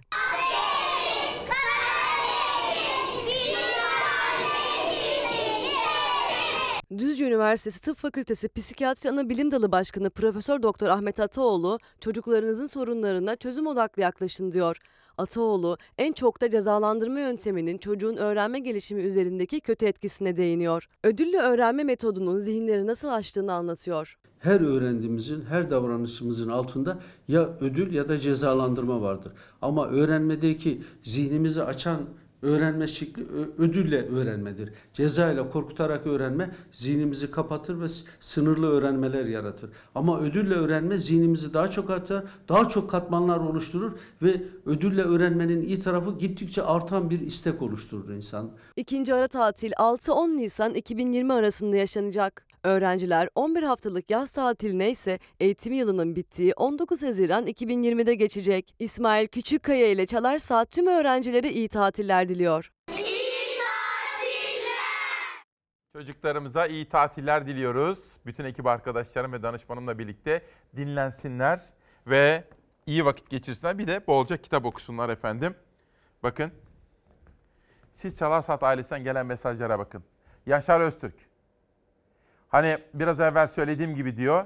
Madem ki CHP'liler bu Katarlar gibi tarla kapattılar Kanal İstanbul güzergahında AK Partili yetkinin iddia ettiği gibi. Yaşar Öztürk de diyor ki iptal etsinler CHP'lerin elinde patlasın arsalar diyor. Hemen altında bakın Birol Akay da Giresun'dan selam. Nasıl oluyor da benim oy verdiğim başkan bana sormadan transfer oluyor? Nerede saygı? Seçmene saygısızlık yazık. Aynen böyle düşünüyorum. Bakın o halk milli iradeyi sandığa yansıtarak bir partiden belediye başkanı seçtiyse iktidar kendi imkanlarını kullanarak çünkü belediyeler batık pazarlık yaparak o belediye başkanlarını kendi saflarına çekmemelidir. AK Parti açısından da bu ciddi bir hata olur. Efendim bugün bugün aynı zamanda Mehmet Ali Birand'ı saygıyla anıyoruz. Bakın Cemre Birand'ın bir paylaşımı. Seni hasretle anıyoruz diyor. Cemre, Umur, Katerina, Umberto Ali, Bianca, Leyla ve Mehmet Ali Birant Türk basının en özgün, en farklı isimlerinden bir tanesiydi. Onu özlem ve rahmetle anıyoruz efendim. Dış dünyada, dış basında neler var onlara da şöyle bir bakalım. Financial Times gazetesi bugün Putin'le ilgili, Putin'in yeni bir güç savaşı. Aslında olup biten şu, kısacık özet yapayım size. Putin hamleler yapıyor güç oyununda. İki dönem seçildi, uzatmak istiyor. Ve dün itibariyle Moskova'da Medvedev hükümeti istifa etti Putin'in isteğiyle. İşte bütün bu güç oyunlarında Putin'in satranç hamlelerini irdelemiş Financial Times gazetesi. Geçelim Independent'a. Moskova'dan yani bir emperyal gücün başkentinden bir başka emperyal gücün başkenti Washington DC'ye gidiyoruz. Ve başkanın yargılaması resmen başladı. Bir parlamentoda başlamıştı. Şimdi oradan senatoya da geçti efendim.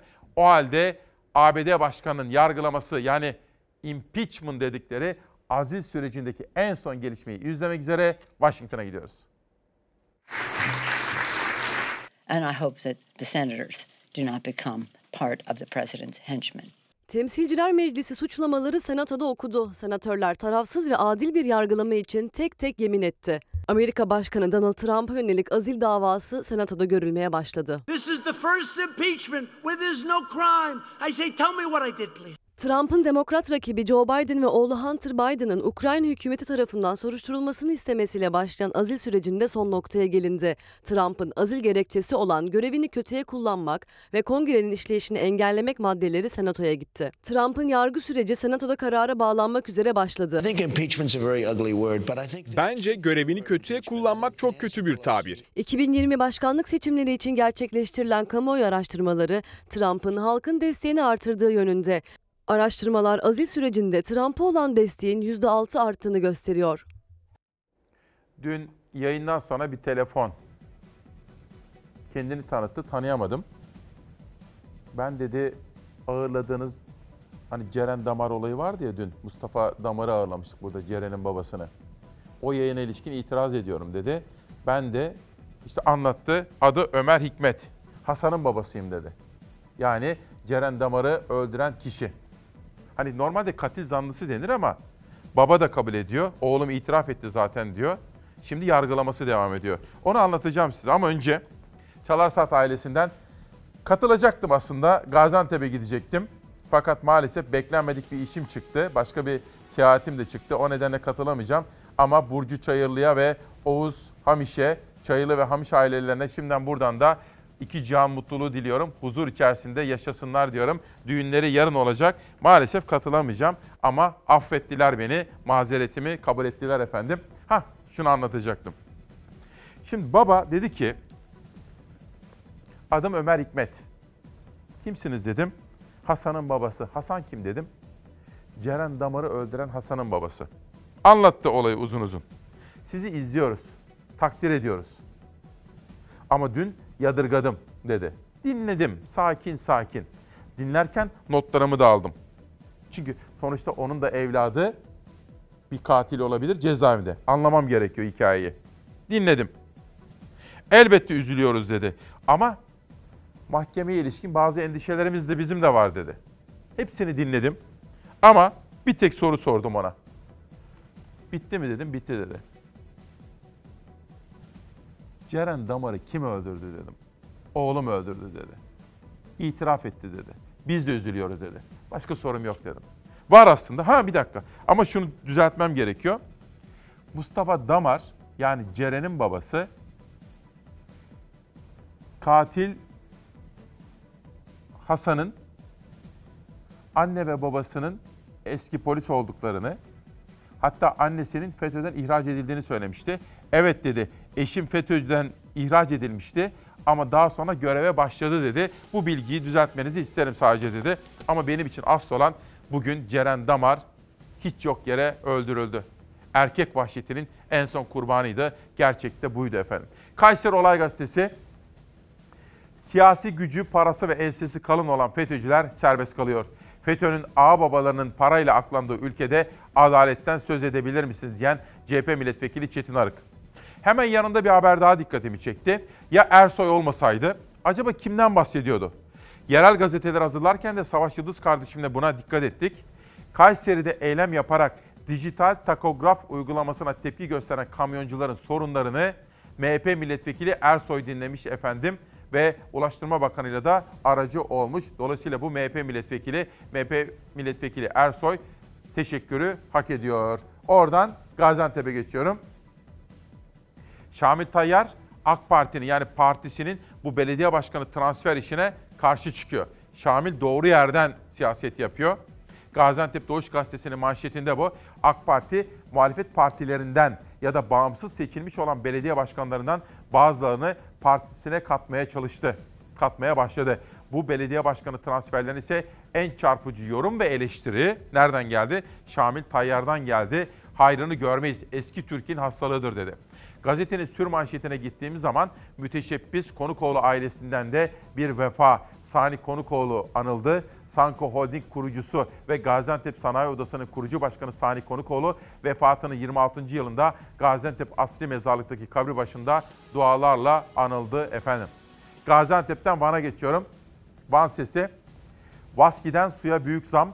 Van'da suya yapılan zamma tepki gösteren esnaf fiyatların düşürülmesi gerektiğini belirterek Vaski'ye sert tepki gösterdi diyor. Antalya gündem. Doğudan Akdeniz'e geliyorum. Mutsuz eğitim. Eğitimin dernekler, tarikatlar ve vakıfların elinde olduğunu ileri süren Eğitim İşi Antalya Şube Başkanı Fatin Iltar, öğrencilerin bilimsellikten uzaklaştığını ve şu anda Türkiye'de uygulanan eğitim sisteminin öğrencileri mutsuz ettiğini söyledi. Geçelim Aydın'a bir çevre haberi. Didim'de ÇED'e direndiler. Bunun haberi de vardı. Hazır mı arkadaşlar? Gelmemiş. Didim'in Akköy Mahallesi açıklarında kurulmak istenilen balık çiftliği projesi kapsamında hazırlanan ÇED raporu toplantısı halkın tepkisi nedeniyle tamamlanamadı. Toplantı için ilçeye gelen heyet, milletvekili Hüseyin Yıldız, belediye başkanı Deniz Atabay ve vatandaşlar tarafından engellenince arbede yaşandı. Yetişecek, yetiştiği zaman da bu haberi sizlerle paylaşım imkanı bulacağım.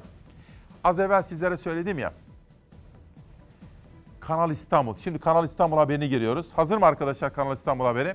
Kanal İstanbul haberini gireceğiz ve doğrusunu öğrenelim diye Profesör Doktor Naci Görür İsmail Küçükkaya ile Demokrasi Meydanı'na geliyor şimdi. Kanal İstanbul projesinde 7 yıl boyunca 10 bine yakın hafriyat kamyonu çalışacak. İstanbul trafiği kaos haline gelecek. Kanal İstanbul projesiyle İstanbul bir şantiyeye dönecek yol uzmanlarına göre 7 yıl boyunca 10 binin üzerinde hafriyat kamyonu çalışacak. İstanbul Büyükşehir Belediyesi Ulaşım Komisyonu üyesi aynı zamanda yol güvenliği uzmanı Doktor Suat Sarı'ya göre bu hem trafiği felç edecek hem de kazalara neden olacak. İlçelerde gidip gelmeler ve trafiğe girmelerinden dolayı oradaki trafiği de etkileyecek. Birçok e, yaya ve bisikletli kazaları göreceğiz. Çok büyümüş bir kentin hem göçe neden olacak hem de mevcut araç kapasitesinin yetmediği yollarda daha çok araç gelerekten trafiği kaos haline getirecek. İstanbul trafiğinde 7500 hafriyat kamyonu var ortalama. Kanal İstanbul projesiyle birlikte 10 bin daha eklenecek. Kamyonların 3 vardiya halinde çalışması planlanıyor. Bu da bir vardiyada 3000'in üzerinde kamyon demek. 3000 kamyonun hafriyat alıp dökeceği yere gitmesi bile çok zor Sarı'ya göre. Kanal İstanbul'un uzunluğu 45 kilometre olacak. 3000 kamyon ard arda dizilirse kanaldan daha uzun oluyor. Basit bir hesapla 48 kilometre. İşte bu nedenle o kadar kamyonun inşaat alanına girmesi bile çok zor. 3000 kamyondan fazla 10 bin kamyon girecek. İstanbul'un çeperlerindeki ilçelerin böyle bir yol altyapısı yok bu kamyonları kaldıracak. İstanbul'un en önemli sorunlarından birinin trafik olduğunun en net kanıtı biz şu anda İstanbul'un en önemli caddelerinden birinde Vatan Caddesi'ndeyiz. Aslında mesai giriş çıkış saati de değil yani trafiğin olmaması gerekiyor. Öğlen iki sularında bile işte trafik burada o kadar durma noktasında ki ben bir yaya olarak caddede rahatça yürüyebiliyorum. Tek sorun trafikte olmayacak Sarı'ya göre günlük 2 milyar metreküp de atık taşınacak kamyonlarla. Bu kamyonların şehrin ana arterlerine getirdiği birçok atıklar olacak. En az 9 tane daha Marmaray yaparsınız. Tümüyle israf projesidir. 2023'te olası 450 kilometre metromuza ulaşacağız. 2050'ye kadar da İstanbul'da metro problemi kalmayacak. O halde tercih yapalım. Kanal İstanbul mu? Dünyada birinci sıraya gelecek İstanbul kenti mi? Şimdi biz doğrusunu öğrenelim. Dün Naci Görür hocamla konuştum. Kendisine ne kadar itimat ettiğimi biliyorsunuz. Çünkü o meselelere parti gözlüğüyle, ideolojik bakış açısıyla bakmaz. Bilim adamı gözlüğüyle bakar. Ve ihtiyaç duyduğumuz her zaman demokrasi meydana katılır. Hocam hoş geldiniz. Hoş bulduk. Nasılsınız? Teşekkür ederim. Siz nasılsınız? İyiyiz hocam. Hocam ya ben bu kutuplaşmadan rahatsızım. Böyle amigo gibi herkes. Yani böyle bilim adamlarını konuşturmuyoruz, dinlemiyoruz. Herkes tuttuğu takım gibi, tuttuğu partinin bakış açısıyla bakıyor. Oysa Kanal İstanbul benim geleceğim. Benim daha doğmamış çocuğumun geleceği. Öyle değil mi hocam? Şunu bir anlatın bize. Önce buradan bir nasıl Evet. çıkacağız? Şimdi e, benim de ilk söylemek istediğim e, gerçekten bu projeye e, bir parti cepheleşmesi açısından bakılıyor. Kimi de bunu siyolo- ideolojik nedenlerle değerlendiriyor. Tabii bu son derece yanlış ve üzüntü verici. Böyle olunca da halka doğruları bu projenin ne olduğunu anlatamıyoruz. Bu proje esasen bir mühendislik projesi. Önemli de bir proje. Ancak sonuçları itibariyle değişik bilim dallarını ilgilendiren konularda etkileri var ülkemiz üzerine. İstanbul halkı üzerine. Dolayısıyla bu projeyi bu konularda uzman olan insanların kendi konularıyla ilgili kanal yapılırsa ne tür etkileşimler olur onu halka net olarak Güzel. anlatması Siz lazım ki halk bu işi öğrensin. Hocam birincisi şöyle bir sorabilir miyim? Şimdi siz bu işin hocasısınız. Sizi Sayın Cumhurbaşkanı çağırsa veya İstanbul Büyükşehir Belediye Başkanı çağırsa ilk olarak ne söylersiniz? Özet. Şimdi e, bugün buraya gelişimin e, bir nedeni var. O da şu, e, kanal için hayati öneme haiz bir nokta yeterince duyurulmadı, duyulmadı veya tam anlaşılmadı diye düşünüyorum. E, bu size söyleyeceğim bu konu gerçekten kanala kazma vurmadan önce. Çünkü e, siyasetçilerden anladığım kadarıyla ülkeyi yönetenlerden edindiğim imaja göre bu işte çok ciddiler. Şimdi İki taraf da ciddi. yani e, ben e, uygulamayı yapacak olan kesimi O tarafa düşünüyorum. Hayır öbür tarafta yaptırmayız Ö- diye. Öbürü Çünkü de tabii yani e, muhalefet olarak onu e, o bakımdan güçlü dayanıyor.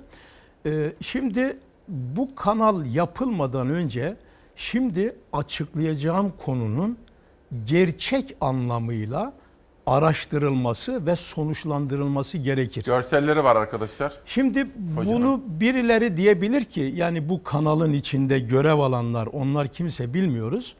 E, biz bu işi zaten biliyoruz. O kadar da önemli değil diyebilir. Şimdi açıklayacağım onu. Sakın ola ki bu sözlere e, tam olarak itibar edilmesin. Çünkü söyleyeceğim bu konunun verileri henüz daha bu problemi netleştirecek nitelikte değil. Ayrıntılı araştırma gerektiriyor. O Hocam da şu. şuna bir gelin de şunu bir Evet. anlatın önce. Şimdi, Şimdi bu, bu kanalın kanal- Marmara çıkışı. Bu- bir dakika. bu kanal- Hocam önce Evet. değerli izleyenlerim bilmeyen kaldı mı bilmiyorum ama bu televizyon kanalı değil. Hani Kanal İstanbul diyoruz ya bazıları televizyon kanalı zannediyor. Kanal İstanbul değil. Bu Karadeniz'de Marmara'yı birleştirecek Bir su insan- yolu. Su yolu. Heh, Evet. Buyurun. Şimdi bu e, kanalın güzergahı ve e, Marmara'ya açıldığı yerde burası küçük çekmece burada. Bu kanalın en zayıf halkası e, Sazlıdere Barajı'yla Marmara'nın kıta sahanlığı arası. Şimdi bu kesimde özellikle kıta sahanlığında burada çizdiğim gibi hem büyük çekmece hem küçük çekmece hem de küçük çekmecenin doğusunda kuzey batı, güney doğu yönlü ve yer yer doğu batı yönlü faylar mevcut. Fay bu fayların önemli bir kısmı canlı olabilir, aktif olabilir. Ve bu faylar öyle çok küçümsenecek boyutta da değil. Kimi yerlerde 5-6 kilometre derinliğe kadar indiği biliniyor. 2-3 kilometre derinlikte olanları da çok yaygın. Şimdi bu fayların tam kanalın Marmara'ya açıldığı yerde bu yoğunlukta bulmasının, bulunmasının anlamı nedir? Nedir? Şimdi fay kırıktır. Kıta sahanlığı burada parçalanmış demektir. Zedelenmiş demektir. Örselenmiş demektir. Yani zayıflatılmıştır ve bir zayıflık zonudur. Şimdi bu faylar ana deprem fayıyla ilişkili muhtemelen bunları kesiyor. Hepimiz artık biliyoruz bunu. Marmara'nın içinde kırılmayı bekleyen Fay. Tam o fay. fay var. O fay işte o fay. Yani Orta Marmara çukurluğuyla çekmecelerin açıklarında uzanan şu 70-75 kilometre uzunluğunda ve kırıldığı zaman en az 7.2 büyüklüğünde deprem üretecek olan ana fayla bu faylar bir şekilde ilişkili. Şimdi bu fay harekete geçer de minimum 7.2 büyüklüğünde deprem üretirse zaten kırılmış, zaten zayıflamış, zaten zaafı olan kıta sahanlığı depremden bugünkü bu hesapları yapan insanların düşündüğünden çok daha fazla, çok daha şiddette bu bölgeye etki eder ve kanalın Marmara ağzıyla küçük çekmeceye kadar olan arasını düşünülenden çok fazla etkiler büyük bir afete neden Bakın olabilir. burası ilk defa anlatılan bir risk. Ben kimseden duymadım bunu. Şimdi Kanal İstanbul yapılırsa burada ve burası Kanal İstanbul'un Marmara'ya açılan tarafı Evet, deniz anlattınız. Ana hat var burada fay deprem Ama üretecek ve asıl- bekliyoruz. Evet onu bekliyoruz. %50 ihtimallere gelmiş Daha artık. yüksek, %60'lara doğru Evet, gidiyor. evet. Burada da bu ana fat, fay hattının üzerinde diğer kırıklar var kıta sahanlığından dolayı ve hocamız da diyor ki eğer siz bu Kanal İstanbul'u bu şekilde yaparsanız bu hesaplamalara göre tahmininizden çok daha büyük hasar olur. Kesinlikle öyle Ee, ve e, bu e, fayın hareketiyle birlikte, büyük depremle birlikte bu fayların harekete geçme olasılıkları da var. Ve bu faylar büyük bir ihtimalle, bakın bu da önemli, küçük çekmecenin güneyinde, büyük çekmece çevresinde, avcılar yöresindeki heyelan ve kütle hareketlerini de büyük ölçüde kontrol ediyor olabilirler. Yani sadece bu faylar hareketle kanala zarar vermeyi bir tarafa bırakın. Orada etkileyecekleri heyelanlarla da kanalın büyük bir tehdit, büyük bir tehlike altına Peki. girmesine neden olabilirler. Şimdi burada şunu diyeceğim. bu konuda en yetkili kimse kanalı yapmaya gerçekten kararlıysa ben bir bilim adamı olarak bu kanalı yapmayın derim. Ama devletin tercihi elbette önüne geçilmez. Ama illa yapacaksanız tekrar uyarıyorum, tavsiye ediyorum. Diyorum ki lütfen bu fayları araştırın. Zaten Bunlar. evet zaten biliniyor demeyin. Eldeki veriler bunu tam değerlendirmeye müsait Bir değil, dakika. yeterli Özet değil. yapıyorum. Bakın son derece bilimsel. Diyor ki hocamız ben bir bilim adamıyım. Bana sorarsanız yapmayın. Ama illa da yapacağım diyorsanız bu hesaplamaları bir daha gözden geçirin. yeni araştırma yapacaklar. Hesaplama yetmez. Yeni veriler yapacaklar. Şimdi bakın şu kes, şu kesit buradan alınmış. Küçük çekmeceyi görüyorsunuz. Şu kesimler büyük bir ihtimalle faylı. Şimdi biraz sonra göstereceğim. Bu bu kesitte baktığınız zaman bu faylar Geçelim De- devam diğer edelim. görsellere. Devam edelim. Şimdi bakın şurada bu büyük çekmecenin şu yönünden alınmış bir kesit bu. Hocam bu ne anlama geliyor? İşte Ne onu demek? diyeceğim. Bakın bu sismik kesit yani denizde gemiyle Marmara'da. Marmara'da gemiyle sismik araştırma yapılarak e, elde edilmiş kesit. Burası deniz üstü yani suyun Evet. üstü. Burası da aşağı yukarı 2-3 kilometre derinlikte arzın kesiti. Bu boş kesit, bu yorumlanmış kesit. Boş kesiti de getirdim ki hani görülsün. Bakın şu fayları görüyor musunuz? Bütün bu faylar burada mevcut. Nerede burası? Büyükçekmece'nin hemen hemen dibinde. Şimdi devam yani edelim. bakın Türkiye'm dikkatle izleyin. Bu sadece İstanbul için değil, Türkiye için önemli. Mevcut bir fay hattı var. Zaten 7.2 şiddetinde bir deprem bekliyoruz. %60 ihtimale gelmiş. Bunun dışında o bölgede yani Kanal İstanbul'un Marmara çıkışındaki bölgede bu aktif fay hattının dışında kıta sahanlığından kaynaklanan kırılmış aktif de olabilecek faylar var. Orayı kesen paylar var. Bu bölge yani özet şu. Bu bölge zaten kırılmış, zayıflatılmış zafiyet bölgesi. Peki geçelim. Evet devam edelim. Ee, Burada da vardı. Ee, Şimdi bakın şu küçük çekmece ile büyük çekmece arasında alınmış kesit. Doğu batı yönünde fayları görüyor musunuz? Yani hem temeli kesiyor hem oradaki çökelleri kesiyor ve ne kadar yoğunlukta faylar. Bunlar hocam kırıklı. hepsi deprem üretecek faylar değil mi bunlar? Şimdi bak deprem kendi başına ürettiği zaman bu fayların boyutu itibariyle çok büyük deprem üretmeyebilir ama büyük depremde harekete geçerek Tamam. depremin kanal üzerine uygulayacağı etkiyi kat be kat Tabii. artırabilir. Çünkü o 7.2'lik o büyük faydaki o deprem meydana gelirse geldikten sonra bunları da etkileyebilir. Aynı anda bunlar da harekete Peki. geçer. Yani bu şuna benziyor. Kırık bir iskemleyi masanın kenarına koyuyorsun. Hepimiz onun kırılabileceğini biliyoruz. Peki tweetler vardı bir de arkadaşlar. Evet, bir, bir daha bir devam tane edelim. daha Bir- görsel bir- varmış bitiyor, onu da verelim. Bitiyor Son. zaten bir iki tane üzerinde durmayacağım. Bakın şimdi bu yine küçük çekmecenin doğusunda fayları görüyor musunuz? Şu Evet. siyah siyah olanlar. Hocam bunlar ne zaman ölçüldü?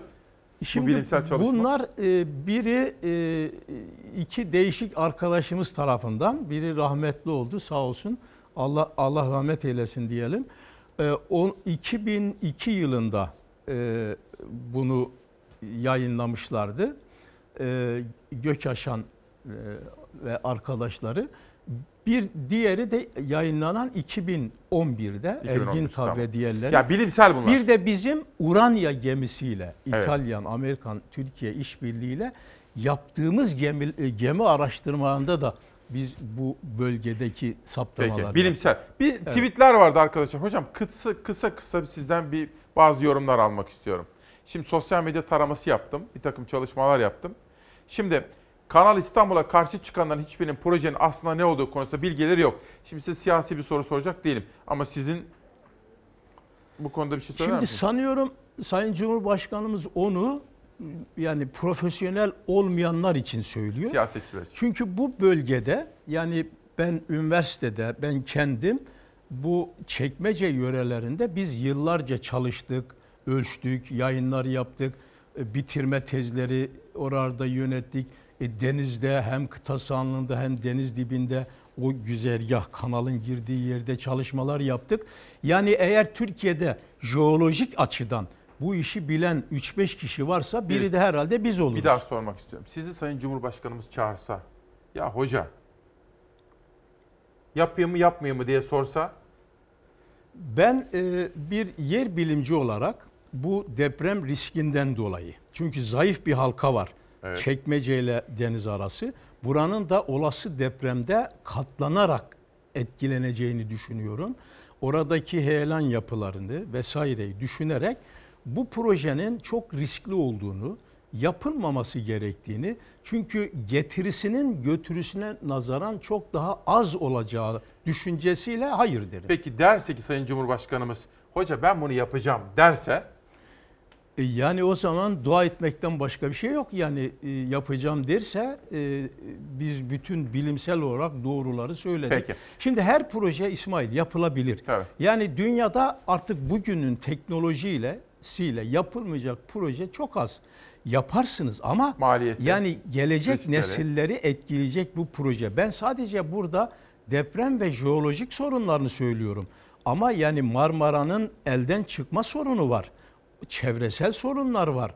E, su kaynaklarının kaybedilmesi var. Mesela deprem yönünden şunu da diyebilirim. Depremde en önemli şey İSKİ'nin hizmetlerine devam etmesidir. İSKİ çok stratejik bir kurumdur. Yani deprem olduğu zaman siz suyu musluktan akar görmelisiniz. Eğer göremezseniz depremin zararları katlanarak salgın hastalıklarla Bu proje olur. onu riske mi eder? E, tabii çok riske ediyor. Yani hemen hemen o Avrupa bölgesindeki su kaynaklarını büyük ölçüde kurutuyor. Yani neresinden baksanız deprem açısından da bu Peki. sorunlu bir proje. Hocam tabii meselenin Montreux bölümü var. Bugün Cumhuriyet Gazetesi'nde emekli büyükelçi Süha Umar bunu yazmış. Ben sabah okudum manşetleri seçtim ama sizi uğurladıktan sonra özet yapacağım bunu. Geçelim. Kanal İstanbul'daki bu ısrar neden, ne amaçlanıyor, ne yapılmak isteniyor diyor. Hocam siz ben bunları konuşurken eğer yorum yapmak istediğiniz bir şey olursa anlatırsınız. Hani Yani bu ben belirli bir amaç işte Boğaz'daki trafiği engelleyeceğiz deniliyor ama trafiği engellemenin daha ucuz, daha sağlıklı yolları var. İşte e, diyelim ki e, boru yoluyla doğal gaz vesaireyi geçirirsiniz. Yani amaç Rusya'nın yükünü azaltmak veya ticaretini çoğaltmaksa değil mi? Yani onları böyle Ayrıca- yaptığımız gibi kan, e, büyük taşıma borularıyla bu işi halledebiliriz. Hocam ayrıca Montreux Anlaşması gereğince Evet. biz başka gemileri zorlayamayız. Kanal İstanbul'a geç diyemiyoruz. O zaten kesin. Yani e, bu bunu siz yap işletle de yapabilir misiniz bilmiyorum. E, çünkü yani bunu yapacak firmaya bir garanti veremezsiniz. Yani geçecek gemilerden bu parayı çıkartırsın diyemezsin. Parayı Zorlayamıyorsun ki. yatıracak adam bunu kabul etmez çünkü zorlayamıyor. O zaman devlet garantisi verirseniz yapar. Başka Yani türlü bu diğer olmaz büyük yani. köprülerde olduğu gibi. Evet. Aşağıda dün Kanal İstanbul çalıştayında yapmış olduğum konuşmanın çok kısa bir özeti var diyor. Sözcü gazetesi de yayınlamış. Depremi tetiklemez Kanal İstanbul ama deprem kanalı ciddi etkiler Evet diyor. şimdi bu da bir yanlış. Şimdi enteresan. Önce yanlış bir hipotez ortaya atılıyor. Bu işi bilenler yok canım olmaz öyle şey denilince de bu kanalın lehine kullanılıyor bu sefer. Yani aklı başında bu işi bilen insanlar bu kanalın açılmasının öyle büyük bir depremi tetikleyeceğini söylemez. Kimse Evet. de söylemedi nitekim. Bana atfen de böyle şeyler sö- söyleniyormuş diye duydum ama doğru değil. Yani kanal e, yapımı Marmara'da beklenen depremi tetiklemez. Ancak Marmara'daki deprem kanalı çok ciddi şekilde etkiler. Özellikle de Çekmece Marmara arasındaki zayıf halkayı. Peki bu çok önemli. Bakın ne kadar güzel anlatıyorsunuz hocam. Yani sizi böyle çağırsa mesela bu Ekrem İmamoğlu çağırsa sizi, Sayın Cumhurbaşkanı çağırsa değil mi? Yani geçelim arkadaşlar. Yani halk öğrensin istiyorum. Arkadaşlar merhaba diyor hoca. Neden televizyonlarda Kanal İstanbul ile ilgili daha sık konuşmadığımı soruyorsunuz. Şu ana kadar tartışmalar çoğunlukla sıkıntılı. Bir bakıma amigolar savaşı gibi. Hocam hakikaten de böyle ya. Yani bakıyorsunuz yani tıpkı Fenerbahçe Galatasaray taraftarı gibi. Yani bu meseleye öyle bakamayız ki ya. Yani illa Fenerbahçe, illa Galatasaray o sporda olur. Burada olmaz. Evet ben onu öyle düşünüyorum. Şimdi hükümetler yatırım yaparlar. Ee, vatandaşlar, bilim adamları özellikle o konuda uzman olan bilim adamları da e, hükümetlerin yatırımına yardımcı olacak. Varsa o projeyi destekleyecek, doğrularını, yanlışlarını söyleyip siyasetçilerimizi aydınlatması lazım. Peki. Halka aydınlatması lazım. Şimdi hocam şu, çok net aslında. Manşet atacaksınız şimdi, gazete manşeti. Doğru tartışma konusu şudur. İlk önce İstanbul mu depreme hazırlansın yoksa kanal mı yapılsın? Evet şimdi kesinlikle ilk önce İstanbul depreme hazırlansın. Şimdi bunu bizim yer bilimcilerin bunu demesi kadar doğal bir şey yok. 99'da biz 20 binden fazla insanımızı 55 saniyede gömdük. Büyük acılar Ya. yaşadık. Ve gelen bir deprem var. Bu böyle Kocaeli depremi gibi de olmaz. Bundan kat be kat fazla e, kayıpla İstanbul depremi de değil mi? İstanbul depremi can kaybına uğrarız. Şimdi düşünün yüz binlerce insanın can güvenliği henüz yeterince güven altına alınmamışken, zarar azaltma çalışmaları yapılmamışken ve depreme İstanbul'u hazırlama noktasında bir seferberlik havasında bir şey yapılmamışken Kanal İstanbul'u yapacağız diye ortaya çıkmak ve söylemek doğrusu bir deprem konusuyla ilgilenen bir arkadaş olarak benim pek içime sindireceğim Peki. bir konu değil. Güzergahı paylaşmışsınız takipçilerinizle. Burası da bakın. e, Karadeniz'den Marmara'ya bir Evet, su yolu açacağız. Baştan üç güzergah düşünülmüş ama buna karar verilmiş. Ee, bu da buna benzer riskleri içeriyor elbette. Öbürü? Ee, yani öbürü öbürü de riskli ama belki bunlar kadar değil. Silivri'den. Evet yani bu e, çekmece açıklarındaki faylar Peki. göz önüne alındığı takdirde. Evet. Son bir soru daha soracağım. Oksijen tüketimi daha da hızlanacak. Yani Kanal İstanbul yapılırsa diyorsunuz. Bunun ekolojik dengeye etkileri de olacak diyorsunuz. Mesela su, su havzaları, sonra çok daha elzem işler yapılabilir buralar harcanacak parayla. Bir tane daha vardı geçsin arkadaşlar. Bir bütünlük sağlasın. 1999 yılından sonra 10 sene içerisinde Marmara içerisinde büyük deprem riski %32. 22 sene içinde olma olasılığı %50, 30 sene içerisinde bu riskin %62. Hocam yani büyük İstanbul depremin olma ihtimali yüzde- 60'lara geldik. Yani bir o o, Çok o, yüksek. o periyottayız. Her an Çok- olabilir. O çok yüksek. Bu bir. İkincisi bu e, ka- e, ben Marmara'nın dibine de daldım biliyorsunuz. Biliyorum. Ka- Marmara gerçekten can çekişiyor. Bu kanalı yaptığımız takdirde e, Tuna'nın taşıdığı Orta Avrupa'nın bütün ağır metal kirliliği, yükü e, Karadeniz'in bütün kirliliği belli ölçüde doğrudan doğruya kanal vasıtasıyla Marmara'ya gelecek. Şimdi Marmara'ya geldiği zaman zaten Marmara'da e, bir iç deniz, kapalı deniz olduğu için Marmara, Marmara'nın tabanında belli derinlikte oksijen azlığı var. Yani Ma- Marmara bir anlamda bizim anoksiya dediğimiz bir olayla, oksijen azalmasıyla karşı karşıya. Marmara ölüyor. Evet. İşte bu biraz daha Marmara'nın ölümünü hızlandıracak demektir. Çünkü hocam Karadeniz çok kirli. Evet. Bütün Avrupa'nın o Karadeniz kıyısında olan ülkelerin pisliği Karadeniz'e geliyor. Oradan da buraya gelecek. İşte e, özellikle Tuna'nın doğrudan buraya gelme ihtimalini biz arttırmış olacağız. Hocam çok teşekkür ediyorum. İnanın bakın hep aynı şey. İyi ki sizin gibi bilim insanları var diyorum. Bir şey daha söyleyeyim. Buyurun. Bir çok kısa. Çok kısa. Şimdi bu bölgeye ben e, kanalın zayıf halkası dedim ya Evet, çekmece yöresine. Bunun nedenini halkımız şöyle de anlayabilir. Şimdi 99 depremleri oldu. Bu depremin odak nokta, noktası ta Değirmendere'ydi. 100 küsür kilometre uzakta. Buraya 100 kilometre uzakta. Bakın 100 kilometre uzakta olmasına rağmen bu bölgede avcılarda 2600 binanın ağır hasarına, 30 binanın kökten çökmesine, 30 kişinin ölmesine, 600'ün üzerinde insanın yararlanmasına neden oldu. Halbuki avcılar yöresine gelinceye kadar daha sahilde bir sürü yer var. Ya. Neden burası bu kadar etkilendi? İşte bu sözünü ettiğim zafiyetten dolayı. Dolayısıyla 100 kilometre uzakta olmuş bir deprem bu kadar zarar verdiyse 10 kilometreden daha yakın yerde olacak bir depremin buraya vereceği Ya. zararı küçümsemesinler. Aman rica ediyorum bir bilim adamı olarak öneriyorum. Eğer bu kanala kazma vuracaklarsa Marmara'nın kıta sahanlığında bu çekmece yöresinde ayrıntılı jeolojik, jeofizik deniz araştırmaları yapıp bu problemi bir çözüme kavuştursunlar. Efendim değerli Çalarsat ailesi izin verirseniz ben hocamı uğurlayacağım ve aranıza yeni haberler özellikle ekonomi ve esnafa ilişkin tarım ve üreticiye dair haberler bir de konuğum olacak yine efendim kültür, sanat ve hayata dair bir konum daha olacak. Ama önce ben konumu uğurlayacağım. Lütfen sizler de bir yere gitmeyiniz. 17 Ocak 2020 günlerden Cuma İsmail Küçükkaya ile Hakikat Yolculuğundasınız. Yönetmen koltuğunda değiş tokuş yapıldı. Savaş Yıldız kardeşim geldi. Bir mavi pencere açacak ileriye bakacağız.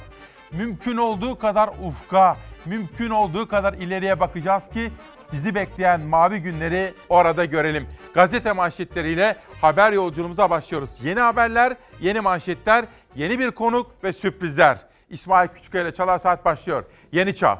Batak'taki vatandaş yapılandırma istedi.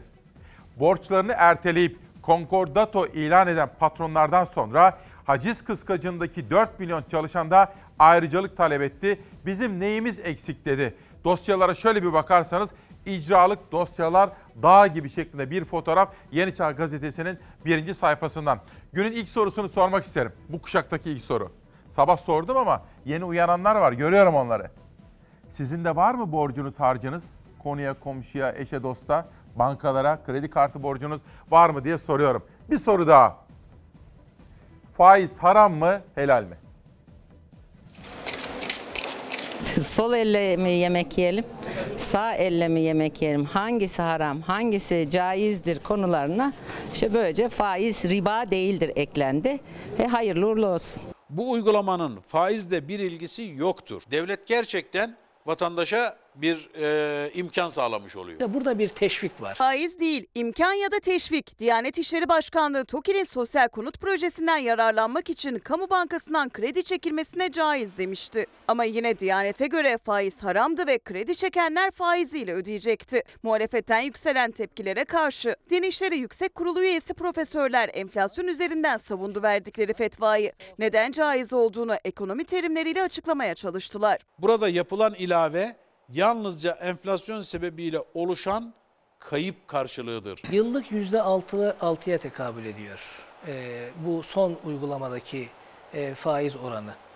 Peki bu ülkedeki şu anda e, cari olan, mevcut olan enflasyon en son açıklanan yüzde on küsur civarında. Yani yüzde dört zararı var bugünkü enflasyon rakamları itibariyle. Bu gidişle hacca da faizle gidilebilecek. Cenab-ı Hak kimseyi şaşırtmasın. Yarın hesabını veremeyeceği fetva verdirmesin. Evi olmayan ve maddi durumu da yetersiz olanlar için TOKİ 100 bin konutluk sosyal proje başlattı. Başvurular 1 milyonu aştı. Diyanet İşleri Başkanlığı gelen bir soru üzerine TOKİ'nin projesi özelinde faizle kredi çekilebileceği anlamına gelen bir fetva verdi. Bu projede peşinat haricindeki tutar kamu bankaları vasıtasıyla kredilendirilmekte olup devletin amacı faiz geliri elde etmek değil, ödeme güçlüğü içindeki vatandaşlarının ev sahibi olmalarına yardımcı olmaktır. Söz konusu projeden yararlanmak caizdir. Her faiz işleminde mutlaka bir sömürü var. Bu bizim kırmızı çizgimizdir. Bizim hiçbir şekilde faize fetva vermemiz mümkün değildir. Diyanet'in televizyonunda o fetvayı veren kurul üyeleri kararlarının gerekçesini açıkladı. Kırmızı çizgimiz dedikleri faiz konusunu örnekle anlattılar. KYK bursu almak caiz midir? Hizmet amaçlı verilen bu krediden devlet herhangi bir şekilde kar amacı gütmemekte. TOKİ kredilerinde aynı mantık geçerlidir. Galiba bu faiz lobisinin ucu belli oldu Diyanet bu. Muhalefetin tepkileri üzerine açıklama yapan Din İşleri Yüksek Kurulu üyeleri caiz olanın sadece TOKİ projesiyle sınırlı olduğunun da altını çizdi. Bir anlamda metrekare vurgusu yaptılar. Madem kredi almışken böyle şöyle bir e, yani genişçe bir, ya genişçe bir ev olsun, şöyle iki katlı bir ev olsun da o, o da söz konusu olamaz. Uzun yılların en çarpıcı tartışmalarından biri buydu. Bir soru daha sormak isterim. Ben böyle seviyorum ya size soru sormayı, sohbet etmeyi, yarenlik yapmayı. Diyelim emeklisiniz. Emekli misiniz? Peki geçinebiliyor musunuz? Emekli olup geçinemeyip çalışıyor musunuz? Size dair bir haber seçtik şimdi. Yeni Çağ'dan geçelim Yeni Şafak gazetesine. Yeni Şafak gazetesi Akdeniz'de inisiyatif Türkiye'de manşetiyle çıkmış. Türkiye Akdeniz'deki hamleleri ve Libya'daki ateşkeste öncü rolüyle inisiyatifi ele alırken Avrupa denklem dışı kaldı. Akdeniz'deki jeopolitiğin hızla değiştiğine dikkat çeken Avrupalı siyasetçiler, uzmanlar ve medya Türkiye bölgesel süper güç statüsünü kazandı yorumunu yaptı. İbrahim Karagül de bu konuyu paylaşmış. Türkiye'nin artık bölgesel süper bir güç olduğunu söylüyor gazetenin genel yönetmeni. Yeni Şafak'tan Yılmaz Özdil'e sözcüye geldiğimiz zaman Selahattin Demirtaş'ın tiyatrosu. Yılmaz Özdil bugün yazısında Hakan Şükür'den başlıyor. Nazlı Ilıcak, Altan kardeşler, Şahin Alpay, Ali Bulaç, Hasan Cemal, Ta Akyol, Mümtazer Türköne, Baskın Oran, Murat Belge, Cengiz Çandar, Orhan Pamuk, Aydın Engin, Can Dündar, Adalet Ağaoğlu, Sezen Aksu, Selahattin Demirtaş. Bir zamanlar bu iktidarla kol kola gezip bu iktidarı destekleyenler, ağırlıklı olarak liberal isimler, bu bir listeleme yapmış Yılmaz Özdil ve sonunda o günlerde ne diyorlardı? AK Parti'yi yere göğe sığdıramıyorlardı. Bugün hangi durumdalar? Bir analiz yapmış ve Yılmaz Özdil yazısını şöyle bitiriyor. AKP'yi şakşaklayıp hak ettiği karşılığı almayan görülmedi bugüne kadar diyor. İbretliktir diyor efendim. Bugün çok konuşulan şu anda bile sosyal medya gündemine gelen yazısında böyle. Yeni Şafak gazetesinde İbrahim Karagül'ün Türkiye artık bir bölgesel süper güç şeklindeki haberinden 4 milyon kişiye haciz manşetine geçiyorum. Vatandaş borç batağında. Ama bir dakika beklesin. Savaş. Sordum soruyu unutmam ki. Çalışıyor musunuz? Emekli misiniz? Emekli misiniz? Geçinebiliyor musunuz? Hem emekli, hem geçinemeyip hem de çalışıyor musunuz? Emekli misiniz? Emekliyim. Geçinebiliyor musunuz? Maalesef. Ne kadar maaş alıyorsunuz? Bir buçuk oldu yeni 150 lira zam aldım. Geçim derdi çalışan emekli sayısını neredeyse ikiye katladı. Maaşlarında kesinti yapılmasına rağmen çalışmak zorunda olan emeklilerin sayısı 2015 yılından itibaren her yıl istikrarlı bir şekilde arttı. 2018'den 2019'a da artış %40'la rekor kırdı. Ne satıyorsunuz? Kur'an-ı Kerim, namaz hocası, tesbih, hukuku, sağlığın yerinde yani bir, bir şeyler yapabilirim. Ama bize kimse iş de vermez. O yüzden böyle satış yapıyorsunuz. Böyle satış yapıyoruz. 2019 verilerine göre Türkiye'de 94.579 çalışan emekli var. Ancak yaklaşık 12 milyon emeklinin yarısı kayıt dışı çalışıyor. 71 yaşındayım. E çalışacağım kadar çalışın burada. Bundan sonra aslında benim istirahat etmem lazım, gezmem lazım, tozmam lazım. Ama o, o parayla nasıl gezip tozacağım? Nurol Molla Hüseyinoğlu'nun aldığı 2200 lira emekli maaşı ancak fatura ve kiraya yetiyor. Geçim için 70'inden sonra da sokakta, soğukta satış yapıyor. CHP'li vekil Murat Emir'in iddia ettiği kayıt dışı 6 milyon emekliden biri Molla Hüseyinoğlu. Yazında memlekete gidiyoruz. Orada yani ufak tefek bir şeyler yapıyoruz. Memlekette çalışıyorsunuz, tatil yapmıyorsunuz. Tatil mi? O ne oluyor? Kayıt dışı çalışan emekli maalesef çok var yani. Ne iş yapıyor? Merdiven altında işte günlük kahvelerde veyahut da işte bir yere kargo gibi yani gidecek, bir evrak götürecek, getirecek. Ahmet Aydın ise çiçeği burnunda bir emekli. Bir yıl önce bağlanan maaş 1070 lira. Çalışmak zorundayım. İstanbul koşullarında geçinebilmek çok zor. İki çocuğum var. Kirada oturuyorum. 1000 TL. Benim aldığım maaş 1070 lira.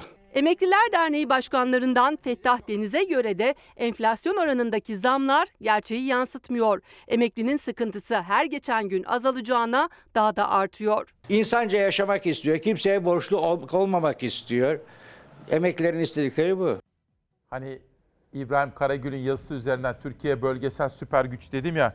Hüseyin Dayıoğlu, Zeynep Hanım, bir başka arkadaşım aldım mesajlarınızı. Süper güç. Bu konularda yorum, görüş ve eleştiriler gelmekte. Ben size bir sır vereyim efendim?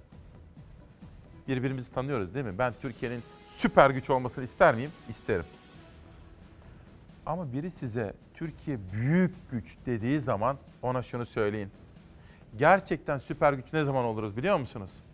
Emekliler var ya büyüklerimiz. Şöyle ömürlerinin artık en güzel baharındalar. Avrupalılar, Avrupalı emekliler, Kanadalı, Amerikalı, Japon emekliler gibi, Finlandiya'nın, kuzey ülkelerinin, İskandinav ülkelerinin emeklileri gibi biz de büyüklerimize, emekli olmuşlarımıza o hayat standartları sağlarsak o zaman biz süper güç olmuş oluruz. O zamana kadar değiliz. Maalesef değiliz. Ve Rauf Denktaş'ın biyografik romanı Toros, Mehmet Necati Demircan yazmış ve göndermiş. Saygıyla, şükranla anıyoruz büyük devlet adamımızı. Orhan Kemal, eşe dosta selam. Işık Öğütçü'den Mektuplar isimli kitabı da geldi efendim. Edebiyatımızın büyük ustası. 4 milyon kişiye haciz. Hak İş Genel Başkanı Mahmut Aslan, yaklaşık 3 milyon 900 bin çalışanın ihtiyaç kredisi ve kredi kartı borcu nedeniyle hacizlerle karşı karşıya olduğunu belirterek işverenlere sağlanan yeniden yapılandırma gibi bir kısım düzenlemelerin çalışanlar için de yapılması gerektiğini altını çizmiş. Aynı olayı 8 kuşağında Milli Gazete'nin manşetinde de sizlere okuma imkanı bulmuştum. Hatırlayacaksınız. 4 milyon kişiye haciz haberinden geçiyorum sıradaki manşete dünya. Asgari ücret desteği 2020'de de sürecek. Cumhurbaşkanı Erdoğan'dan ekonomiye ilişkin önemli mesajlar. 2019 yılını değerlendiren Erdoğan, işverenlerin yükünün hafifletileceğini açıkladı diyor. Başta Kanal İstanbul olmak üzere pek çok açıklamaları var. Dünyadan bir haber daha, bir detay daha sunacağım ama erken saatlerde konuşmuştuk. Cumhurbaşkanı Erdoğan, kamuoyunda af diye bilinen infaz sistemine ilişkin değişiklik ve indirimleri öngören ve MHP lideri Devlet Bahçeli tarafından ilk defa gündeme getirilen o konuda da birkaç hafta içinde çözüm sağlanabileceğini söyledi. Onun da hatırlatmasını yapalım. Dünyadan bir haber daha. Gelecek konuşmaları Enver Yücel, bir eğitimci, bir öğretmen Jale Özgen Türk onunla konuşmuş. Bilim ve mühendislik temelli eğitim şart. Bahçeşehir Üniversitesi Mütevelli Heyeti Başkanı Enver Yücel, dünyada eğitimin paradigmalarının değiştiğini, Türkiye'nin de eğitim sisteminde reform yapması gerektiği görüşünde. Eğitimin ruhunun değiştiğini savunan Enver Yücel, bilim ve mühendislik temelli eğitim için adım atılmalı. Türkiye stratejik gücü olan gençliği ve çocuklarını geleceğe hazırlamalı diyor efendim. Enver Yücel'i iki sene önce size şöyle anlatmıştım. Bir gün beni davet etmişti. Fen ve Teknoloji Lisesi kurmuştu. Çocuklarımız tamamen bedava okuyordu. Gel gör, ülkenin geleceği için umutlan demişti. Enver Yücel hocamızla bir cumartesi gittik. Bütün gün orada çocuklarımız kodlama, yazılım, bilim, kültür, sanat, eğitim, matematik tamamen ücretsiz ve çok parlak çocuklarımız. İşte eğitimde ulaşmamız gereken nokta orası diyorum. Bir de biz çevre, biz Çalar Saat ailesi çevre dostuyuz. Bu doğal hayatı beraber paylaştığımız kediler, köpekler, kuşlar, hayvanlar, atlar, evet evet atlar adalara gidiyoruz. Başka bir yol bulamadık. Bu soğuk hava koşullarına rağmen Ekrem İmamoğlu'nun bize verdiği sözü tutması için ondan bir geri dönüş bekliyoruz. Uzun zamandır tartışıldığı eylemlere sahne oldu. Adalar ilçesindeki fayton ve at sorunu sonunda çözüme kavuşuyor. Atlı fayton taşımacılığı 3 ay süreyle durduruldu. Fayton plakalarının 300 bin, atların adedinin de 4 bin lira karşılığında İstanbul Büyükşehir Belediyesi tarafından satın alınmasına karar verildi. Gelecek e, yaz sezonundan itibaren net olarak burada elektrikli ve lastikli araçlarla yapılacaktır. Toplu ulaşım için konuşuyorum. Yıllardır gündeme gelen ve krize dönen adalardaki atlı fayton taşımacılığı İstanbul Büyükşehir Belediye Meclisi'nde görüşüldü. Konuyla ilgili rapor Toplu Ulaşım Hizmetleri Müdürlüğü'nün teklifiyle komisyona gönderildi. İstanbul Büyükşehir Belediyesi Meclisi Hukuk, Plan ve Bütçe, Tarım, Orman, Hayvancılık ve Su Ürünleri Komisyonları ortak hazırladı raporu. Rapor kabul edildi. Adalarda 277 adet tescilli fayton plakası 300 bin lira karşılığında Büyükşehir Belediyesi'ne geçti. Belediye atların adedine de 4 bin lira ödeyecek. Turizm amaçlı da olsa, göstermelik de olsa vicdani sorgulamamla şahsen ben de e, karşıyım. 3 ay süreyle durdurulmasına karar verilen atlı fayton taşımacılığı ulaşımı aksatmayacak. Ulaşım, Ulaştırma Koordinasyon Merkezi'nin belirleyeceği sayıda elektrikli araçla yapılacak. 2 kişilik, 4 kişilik şeklinde elektrikli araçlarla beraber bunun dünyada örnekleri var. Bu araştırmalar devam ediyor. Bu şekilde yapılacak. Faytonların kaldırılma gerekçeleri de görüşüldü belediye meclisinde. Fayton taşımacılığı nedeniyle her yıl 400 atın öldüğü, ömürleri 20-25 yıl olan atların 2 yıl kadar yaşadığı tespiti paylaşıldı. Çarpıcı sonuçlardan bir diğeri de 2019 yılı sonbaharında yapılan sağlık testinin sonuçları oldu. Teste tabi tutulan 1378 attan 81'inde ruam hastalığı tespit edildi. Hastalığın insanlara ve diğer hayvanlara bulaşma riski vurgulandı. Bu da yine alkışlanması gereken önemli çalışmalardan biri. Rahmi Cem Küçükali, İsmail Bey, banka kredileriyle yaşayan vatandaşlar, halkın büyük bir bölümü bu haldeyken süper güç. O da öyle olmadığımızı düşünüyor Rahmi Cem Küçükali. Bu arada İsmail Bey esnafı hiç unutmazsınız diyor. Ben de bir esnafım Ankara Rüzgarlı Sokak esnafından Cihat Karadayı. Memleketimize esenlik ve cumamız mübarek olsun diyor. Cihat Karadayı'yı da buradan esnafımız adına selamlıyorum. Ve imzalı geldi. Dün buraya gelmiş, Fox'a gelmiş ama ben tabii çıkmıştım. Saffet Emre Tonguç. Kanatlarımda İstanbul Zeynep Şahin Tutuk. Halit Bilen'in fotoğraflarıyla bana da imzalamış ve hatta üstelik Özdemir Asaf şiiri yazmış. Saffet Emre Tonguç'un bu çalışması da bana bugün itibariyle geldi efendim. Gazete manşetlerinde dünyadan sonra pencereye geçiyorum. Ya kayyım ya AK Parti kıskacı. Şunu söylemiştim sabah. AK Parti bir yıl önce, daha bir yıl bile olmayan yerel seçimlerde kaybettiği belediyelerin başka partilerdeki başkanlarını ikna ederek, pazarlık yaparak, kendi saflarına çekmekle hem milli iradeye saygısızlık yapıyor. Çünkü oradaki halk AK Parti adayını seçmedi. Bu adayları seçti. Hem de aslında siyaseten AK Parti hata yapıyor. Bunu inişe geçen bütün iktidarlar denemişlerdir. Böyle şeylere tevessül etmemeli. Ya ne yapmalı? Aklınıza gelebilir. Özellikle AK Parti'ye gönül vermiş değerli izleyenlerimin aklına gelebilir. Ne yapsınlar İsmail? Şunu yapsınlar. Biz nerede hata yaptık da bu kadar güçlü imkanlarımıza rağmen belediyelerin çoğunu kaybettik. Bu hataları düzeltelim. Bunu yapmak çok daha isabetli olur AK Parti'nin geleceği açısından da diyorum.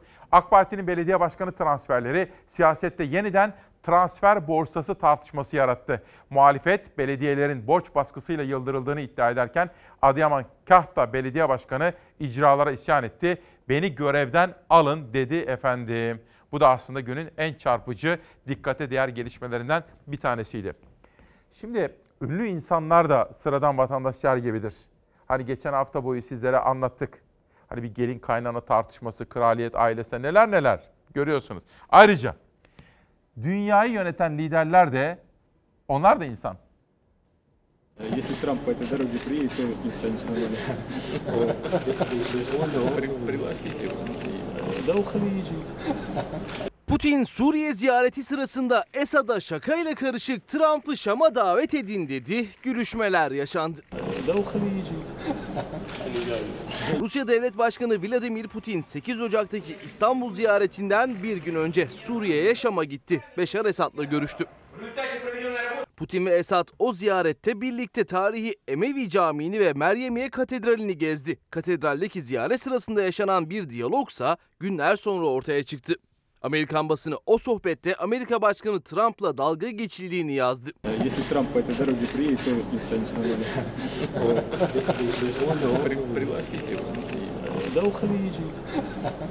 Putin Esad'a Trump'ı Şam'a davet edin dedi. Esad da davet etmeye hazır olduğunu söyledi. Bu diyalog görüşmelere neden oldu. Kanada Başbakanı da G20 Liderler Zirvesi'nde Trump'ın dedikodusunu yapıyordu. Hatırladınız değil mi geçen haftalarda? Ve şimdi bir başka manşet için Bir Gün Gazetesi'ne geçiyorum. Bir soru soracağım size. Yaklaşıyordum ama biraz sonra soracağım. TCDD'yi de satıyorlar. Demiryolu Düzenleme Müdürlüğü'nün taslağına Bir Gün Gazetesi ulaştı.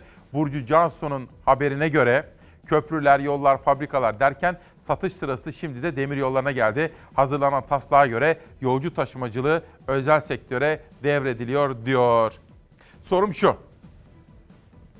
Yaradanla kul arasına girilebilir mi? He? Mahrem dünyaya girilebilir mi? Girilemez. Allah'la benim aramda olanı hiç kimse bilemez değil mi? Peki kişinin nerede ibadet yaptığı sorgulanabilir mi? Ben Yaradan'a burada ulaşıyorum diye inanıyorsam bu sorgulama konusu yapılabilir mi? Bütün bunları düşünün birazcık. Buna ilişkin bir haber var. Mustafa Kemal Atatürk, ülkemizin kurucu önderi, takımın muharebe talimi General Karl Lizman'dan gelmiş. Bakın. Halil Aslan Türk yayına hazırlamış bu kitabı. Köy Enstitülü öğretmenler, Çağdaş Türkiye'nin temeli orasıdır. Selçuk Uygun'dan. Ah keşke kapatılmasaydı. Değil mi? Siz de diyor musunuz? Dilek İşçen Akışık, Değerine Değer Kat isimli deneme kitabıyla burada. Kişiyle Allah arasına, Yaradan arasına girilemez. Bunu oylara sunuyorum. Kabul edenler, etmeyenler o çokluğuyla reddedilmiştir. CHP'li ve İyi Partili meclis üyeleri cemevlerinin statüsünün ibadethane olarak değiştirilmesi teklifini İstanbul Büyükşehir Belediye Meclisi'ne sundu. Teklif AK Partili ve MHP'li üyelerin oylarıyla reddedildi. Allah aşkına meclisin yetkileri bölümüne baktığınızda herhangi bir yeri ibadethane olarak tanıyıp tanımama gibi ne bir yetkisi var, ne bir görevi var, ne de böyle bir tanımlama var. Cemevlerine hukuki statü tanıyacağız. Alevilerin ibadet yeri cemevleri özellikle seçim dönemlerinde gündeme geliyor. Siyasiler cemevlerine yasal statülerinin verileceği vaadini veriyor ancak o vaatler bir türlü yerine getirilmiyor. Cem evlerinin artık statüsünün tartışma alanından çıkarmaya karar verdi. İzmir Büyükşehir Belediye Meclisi'nin cemevlerini imar planlarında ibadethane olarak tanıma kararından sonra CHP'li ve İyi Partili İstanbul Büyükşehir Belediye Meclis üyeleri benzer bir öneriyi İstanbul Büyükşehir Belediyesi Meclisi'ne sundu. İstanbul Büyükşehir Belediye Meclisi'nde teklif oylandı. Bize burada görevimiz olmayan, hüküm veremeyeceğimiz, tanımlama yapamayacağımız bir konuda bize karar verin söyleniyor. Bizi bir hukuksuzluğa teşvik edilmek isteniyor. AK Parti ve MHP'li üyeler tanıma etkisi bizde değil diyerek teklife ret oyu vereceklerini söyledi ve çoğunlukta olan AK Partili ve MHP'li üyelerin oylarıyla teklif reddedildi. Oylara sunuyorum. Kabul edenler, etmeyenler o çokluğuyla reddedilmiştir. AK Parti adına konuşan Meclis Grup Başkan Vekili Tevfik Göksu tanıma kararına karşı çıktı ama cemevlerine kamu hizmetlerinin ücretsiz olarak İstanbul Büyükşehir Belediyesi tarafından verilmesi için onay verdiklerini söyledi. Cemevleri ile ilgili kamusal hizmetlerin ulaşımı konusunda Büyükşehir Belediyesi herhangi bir engelle karşılaşmasın diye ve bütün Alevi kardeşlerimize söylüyoruz. İstanbul Büyükşehir Belediyesi cemevlerinin her türlü ihtiyaçlarını karşılama konusunda İstanbul Büyükşehir Belediye Meclisi AK Parti grubu olarak bu izni veriyoruz. Hayır niye evet demiyorlar ben de bunu anlamıyorum. AK Parti ve MHP'nin oradaki belediye meclis üyeleri evet deyin. Ne olacak? Diyanet hepimizin, hepimizin vergileriyle kuruldu, çalışıyor. En büyük bütçeyi Diyanet'e ayırıyoruz. Niye hayır diyorlar? Bunun sebebi nedir? Aydın gazetesi gelsin. Bu arada bir bilgiyi vereyim sizlere. Muğla Büyükşehir Belediye Başkanı da bana mesaj attı geçen gün. Bu önemli gelişme İzmir'deki cemevi meselesi. Biz de dedi aynı uygulamaya gittik dedi. Dolayısıyla Muğla Belediyesi de çok sesli Türkiye'ye çok önceden gittik diyor. Çok önceden bunu kabul ettik diyordu. Dolayısıyla onlara da buradan Türkiye'nin böyle zenginlik, çeşitlilik, renklilik, inanç ve mezhep dünyası, yaradanla kul arasında kimse giremez. Bu konulara gösterdikleri duyarlılık için cemevlerini ibadethane kabul ettiği için Muğla Belediyesi'ne de Muğla'ya da teşekkürler ediyorum. Ses Aydın. Bir de çevre haberi vereceğim şimdi size. size. Didim'de ÇED'e direndiler. Didim'in Akköy Mahallesi açıklarında kurulmak istenilen balık çiftliği projesi. Hani sabah saatlerinde bunu okuyordum da arkadaşlarıma sordum hazır değil demişlerdi ya. Hatırladınız mı? 8.20 civarı. İşte şimdi hazır.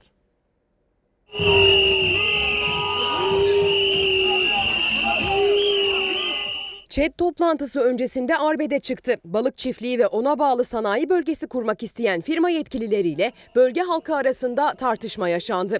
ÇED heyetiyle bir araya gelen belediye başkanı halkın projenin yerine olan itirazını dile getirdi. Şu soruyu kendinize çok iyi sormanızı rica ediyorum. İstirham ediyorum. Yapılan bütün yatırım doğrudur. Organize de olarak yapılabilir. Ama yeri doğru mu acaba? Aydın'ın Didim ilçesinde yapılması planlanan balık çiftlikleri ve su ürünleri tarımsal organize sanayi bölgesinin fizibilite raporu öncesinde toplantının yapılacağı otel önünde protesto düzenlendi. Hayata geçirilmek istenen proje birinci derece sit alanına komşu, tarihi Apollon Tapınağı'yla filozoflar şehri Millet Antik Kenti'ni birbirine bağlayan kutsal yol üzerinde ve Didim sahilleriyle ilçenin yerleşim bölgesine çok yakın. Oradaki hukuku olduğu gibi altın hukukun üzerine çökecektir. Bütün Didim'in üzerine çökecektir. Hakim rüzgarın yönü nedeniyle balık çiftliklerinde kullanılan yem ve tüm endüstriyel koku şehrin üzerine gidebilir. Gerek karadaki lojistik tesis, gerekse denizdeki çiftlik turizmi baltalayabilir. Didim'in turistik özelliği göz ardı edilmesin diyor Didimliler. Biz orada bir tesis yapmak istedik. Tesis değil, insanlar gelecek diye sadece e, paraşütleyle spor yapacaklardı. Buna müsaade edilmedi. Dendi ki burada doğal sit var birinci derecede. Biliyorsunuz. Şimdi bütün bunların müsaade edilmediği bir noktada bahsediyorsunuz 10 tane lojistik tesisi kurulacak, fabrikalar kurulacak, balık üretim tesisleri kurulacak, kuru havuzlar yapılacak, balık yem fabrikaları yapılacak. Didim Belediye Başkanı Deniz Atabay firma yetkilileri ve ÇED heyetiyle bir araya geldiği toplantıda vurguladı. Bahsi geçen bölgede doğa sporları yapmalarına izin verilmezken sanayi tesisine nasıl izin veriliyor dedi. Didim halkına bunun bilim- bilimsel cevabını vermeniz lazım. Çünkü deniz kirlendiği zaman onun toparlanabilmesi mümkün değil. Ama bu tesis gerektiğinde sökülür, başka yere götürülür. İkisinin arasındaki öldürücü fark olur. Dün telefonla beni arayanlardan birisi geçen sene bir başka vesileyle size bilgi vermiştim. Doktor, Doktor Asuman Hanım, soyadını vermiyorum. Kanser hastası mücadele ediyor, yenecek. İlaçları alamıyoruz dedi. Ta Kasım ayında sipariş verdik. Kanser ilacı gelmiyor dedi. Ne yapmalıyım diye soruyordu bana. Ben bu konuyu şimdi irdeleyeceğim efendim. Biz dedi başka kanser hastalarından ilaçları birbirimizden alıyoruz fakat ölçüsü tutmuyor dedi. Sağlık Bakanlığı'ndan veya Eczacılar Birliği'nden soran olursa doktorumuzun, kendisi de kanser hastası olan doktorumuzun iletişim numaralarını verebilirim. Küllerinden doğan bir şehir Gaziantep, Metin Kopar'ın kitabı ve Devrim Arabaları Süleyman Aşık. Bir de benim destekçisi oldum. Hani hem Çağdaş Yaşamı destekliyorum, Türk Eğitim Vakfı'nı destekliyorum biliyorsun çocuklarımız okusun diye. Bir de destek verdiğim projelerden biri budur. Farkında mısın? Nasıl bir gelecek yaratıyoruz? Çöpüne sahip çık. Bu da Çöpüne Sahip Çık Vakfı'yla birlikte destekçisi olduğumuz, sahip çıkmak istediğimiz önemli bir farkındalık projesi.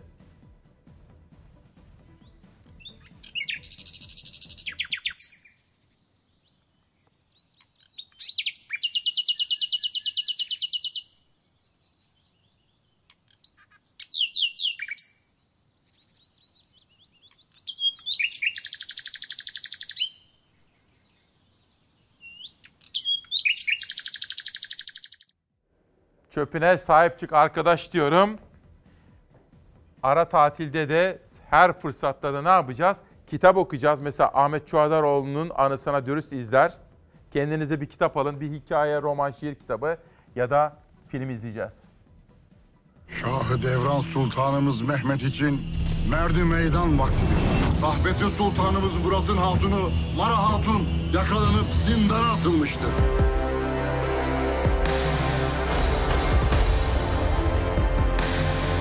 Choice but to embark on this perilous journey. Ben öyle uzun uzun onun gözlerine bakayım, o bana baksın. Gözleri gözümde bütün ömrüm boyunca karşısına otururum abi. Bir haftanın daha sonuna geldik. Bu hafta sonu da sinema severleri birbirinden renkli ve eğlenceli filmler bekliyor. Türkler gelecek, tahtını başına geçirecek. Vazife için hazır olun yiğitler.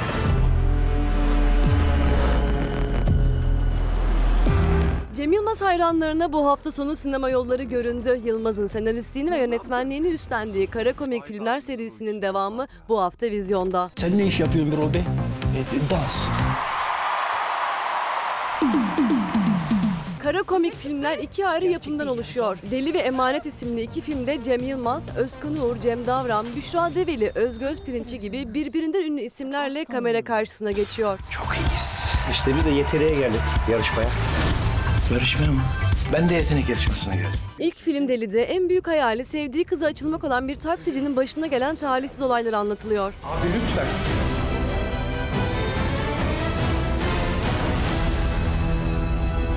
Kara komik filmden Emanet ise şöhret olma hayaliyle yetenek yarışmalarına katılan bir dansçının hikayesi. Benim için bir tutku. Bırakamam. Ben seni çok seviyorum. Türkler geliyor adaletin kılıcı. Bedenimi kaybettim. Saklı gerçekler bu haftanın vizyona giren diğer filmler arasında yer alıyor. Türkler geliyor! Tuzak kuranların en hayırlısı aşkına. Şimdi çelik Beyza Gözeyik de vizyondakiler hazırladı. Tiyatroyu sever misiniz? Ben tiyatroyu çok severim. Dün akşam aslında bir kere daha gitmek istediğim bir oyun vardı. Sizlere bir vesileyle bahsetmiştim. Ta modada ki oyunu izlemiştim Furu. Bir İranlı şair. Hatırladınız mı geçen yıl?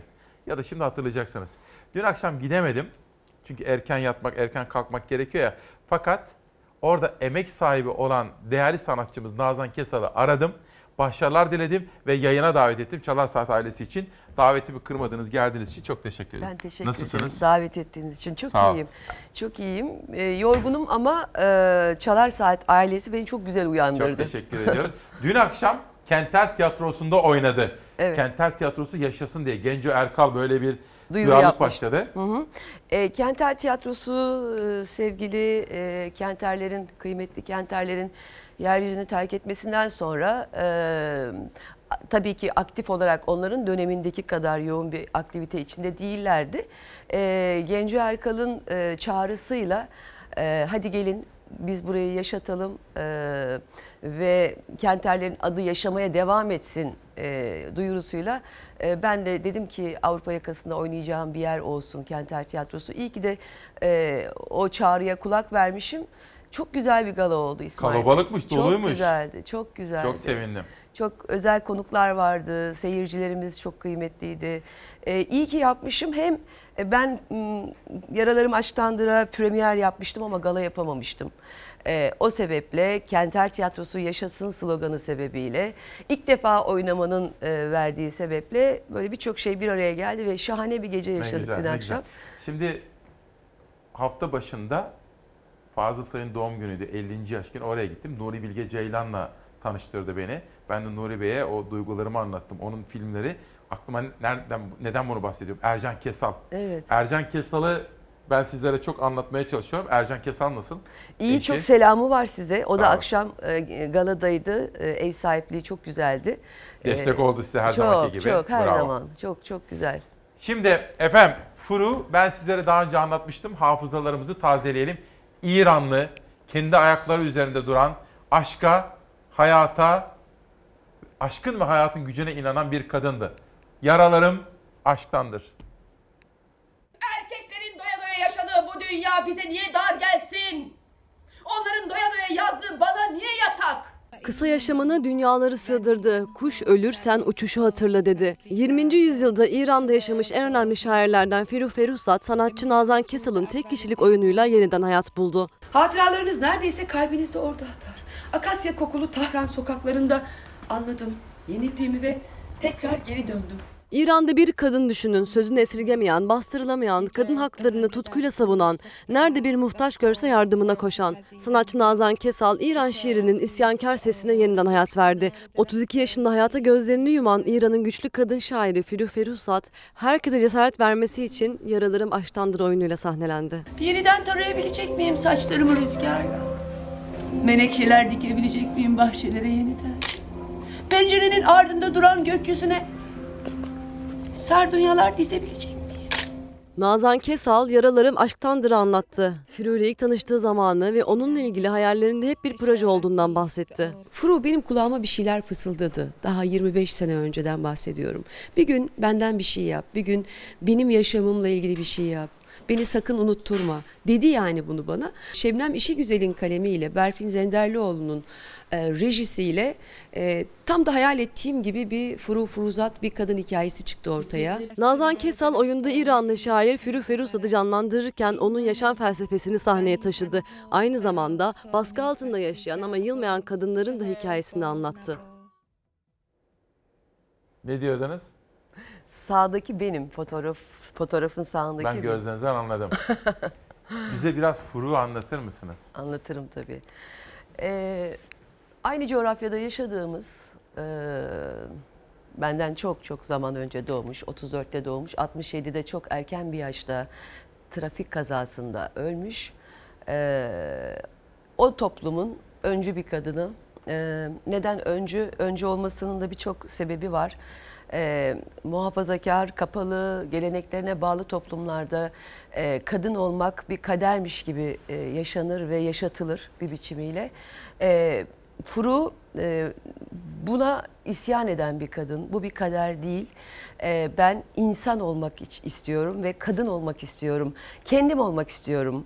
E, benim yaşadığım bir varoluş mücadelesi e, diyerek onca şiirleri, filmleri, senaryoları, öyküleri yazmış önemli bir kadın. Neden öncü o toplumda e, erkeğin erkeğe ithafen şiir yazması, erkeğin kadına ithafen şiir yazması çok makulken bir kadının erkeğe ithafen aşk şiirleri yazması e, o dönem için e, Furu'yu aykırı bir kadın haline getirmiş. Şeytan demişler, cadı demişler, e, aciz demişler. Hatta şair dostları, arkadaşları, erkek şair arkadaşları e, yani bunun yazdığı da şiir mi canım? Safsata bunların hepsi deyip aşağılamışlar, hor görmüşler. E, yani bütün bunlarla beraber Furu e, ne kadar çok karşı çıkan varsa o kadar çok dire- direngen bir hale gelmiş. İsyanı o kadar çok büyümüş. Hem kadın olma isyanı hem insan olma isyanı hem o ülkenin kendi koşulları içindeki e, aydın olma duyarlılığının isyanı. E, çok erken yaşta oğlunu e, almışlar elinden. E, Perviz Şapur eşi 2 yaşındayken boşanmışlar ve bir daha ölene kadar da asla Furuğa Kamiyar'ı göstermemişler. Ama o ne yapmış? Ee, Ev Karadır filmini çekerken e, Cüzamlılar evinde e, cüzam ölmek üzere olan cüzamlı bir anne e, Hüseyin'e demiş ki ben biz öleceğiz e, Hüseyin senin oğlun olabilir mi dediği zaman da tabii ki demiş tabii ki almış onu evlat edinmiş Kamiyar'ın yerine koymuş e, trajik bir öykü aslında. Ee, ama ben o trajediden çok e, Furu'nun yaşam çok güzel söylediniz. Yaşama duyduğu aşk. Ee, bu beni çok ilgilendirdi. Tutkuyla bağlı hayata. Evet, evet bu çok ilgilendirdi ve bu dönüştürücü bir şey çünkü. Bu devrimci bir duygu aslında. Ya ah ben bunları da yaşadım hay Allah deyip böyle Kaderime küseyim. hiç Hayır. hiç böyle bir yerden yaşamamış ve yazmamış. Neler yaşamış? Çok acılar çekmiş Çok. ama hep hayata yeniden yeniden başlamış. Tekrar düştüğü yerden kalkmış, düştüğü yerden kalkmış Ee, ve gerçekten çok büyük bir e, yıkım yaşatmışlar. Hem ailesi, hem eşi, hem toplum. Ee, zaman zaman kaçmış, Almanya'ya gitmiş, İtalya'ya gitmiş, İngiltere'ye gitmiş. soracağım. Onu anlayan, bu bu kadını anlayan bir erkek olmamış mı? E, İbrahim var. Oyunda çünkü. İbrahim var. Evet en en yani öldüğü zamanda 5 yıldır beraber olduğu, büyük aşk yaşadığı İbrahim var. E, ve ona yazdığı bir şiir oyunda da var. Hı hı. E, tüm varlığım benim karanlık bir ayettir. Seni kendinde tekrarlayarak çiçeklenmenin ve yeşermenin sonsuz seherine götürecek. Ben bu ayette seni ah çektim. Ben bu ayette seni ağaca ve suya ve ateşe aşıladım. Yaşam belki bakışlarımın senin göz bebeklerinde yok olduğu o kapalı andır. Diye devam ediyor. Devamı Olağanüstü. oyunda. İbrahim'e yazdığı bir Ne kadar güzel. e, şiir. Şimdi sizi dün akşam Kenter Tiyatrosu'nda Nazan Kesal'ın oynadığı Furuğa götürmek istiyorum. Furuğun öncesine ve sonrasına. 25 sene önceydi. Ee, Nazlı'yla ilk tanıştığımız günler Kur'an şiir kitabını vermiştim okuması için. 25 sene sonra onu sahnede o şiirleri izlemek hem de Nazan'dan izlemek çok güzel bir Çok beğendim yani. Çok iyi şi- yani e, Feru, Feruzat'ın şiirleriyle Şebnem çok muazzam bir iş çıkarmış. Ee, ve inanılmaz iyi oynanıyor. O kadar mutlu oldum ki. Uzunca bir zamandır beni bu kadar çok etkileyen eee, bir oyun izlememiştim. Nazan Kesal zaten çok iyi bir oyuncu ama burada göklere falan çıkıyor. Eee, kadını anlatan, kadını bu kadar güzel anlatan eee, bir kadın. İranlı Furu. Şebnem işi güzel yazmış bunu. Aslında ben burada Çalarsat ailesi böyle böyle kitaplarını tanıttım. Furu'la ilgili çok acayip böyle iyi külliyatlar var, çalışmalar var. Ve Şebnem Hanım da bunu müthiş yazmış. Çok iyi. Başka ya bunu aslında çıkış hikayesinde Ercan Kesal var değil mi? Onu biraz anlatır mısınız? Bir de bir şey rica edeceğim. Ş- Sizin oyunda da vardı. Furu'nun mezar taşındaki dizeler. Evet. Onu da sizden rica edeceğim. Evet. E, önce öyküsünü anlatayım Lütfen, isterseniz. lütfen. E, çok e, genç yaşlarımda 90'lı yıllarda Ercan'la ilk flört etmeye başladığımız dönemde birbirimize hep böyle kitap hediye ederdik. E, bana e, Onat Kutlar çevirisiyle Celal Hos- Hosurov ve Onat Kutlar. Türkiye'de ilk e, Furu çevirisini yapan e, Onat abi rahmet olsun ona da buradan. E, bunu hediye etmişti Ercan ve dedi Böyle ki bir bana. tutun da bir e, izleyenlerimiz görsünler. Evet. Çünkü ben eski kitapları da çok değerli bulurum. E, Orijinali evde e, Evet. yıpranmasın Bunu diye size foto- Ercan Kesal hediye Evet, ediyor. Ercan hediye Flört etti. ettiğiniz dönemde. Evet. Evet. Ee, bu kadını tanıyor musun dedi bana. Ben de tanımıyorum dedim. Bunu tanıman lazım dedi ve ben okumaya başladım e, Furu'u. E, çok etkilendim iç dünyasından, mücadele biçiminden, trajedisinden ve hani olur ya böyle kulağınıza böyle fısıldar gibi bir gün e, benim sesimi duyurabilir misin ya da e, bir gün benim hayatımı anlatan bir şey yapabilir misin dediğini hissediyorum. Ve o gün bugündür hiç aklımdan çıkmadı. 99 yılında Diyarbakır Sanat Merkezi'nde Dünya Kadınlar Günü'nde bir furu, şiir performansı yapmıştım. Ama tiyatro olabilmesi için metne ihtiyacı vardı. Ve bunu da Şebnem işi güzel. Müthiş bir Müthiş kalem. yazmış ama müthiş bir hakikaten, kalem bravo. e, yazdı. Berfin Zenderlioğlu yönetti.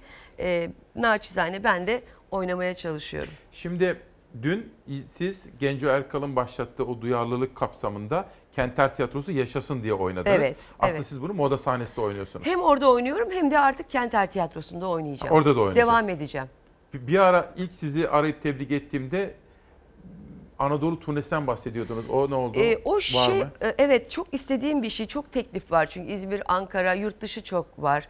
Ee, dizi çektiğiniz zaman e, tiyatro ile dizi eş zamanlı çok yoğun bir biçimde gidemiyor. Hmm. Ayda iki oyun e, oynuyorum diziden dolayı. Ama bir süre sonra Anadolu turnelerine başlayacağım. Çünkü Bir- Anadolu'da izlesin isterim Kesinlikle. onu. Zaten Konya'ya gitsin, Aydın'a. Diyarbakır'a gitsin. Çok istiyorum.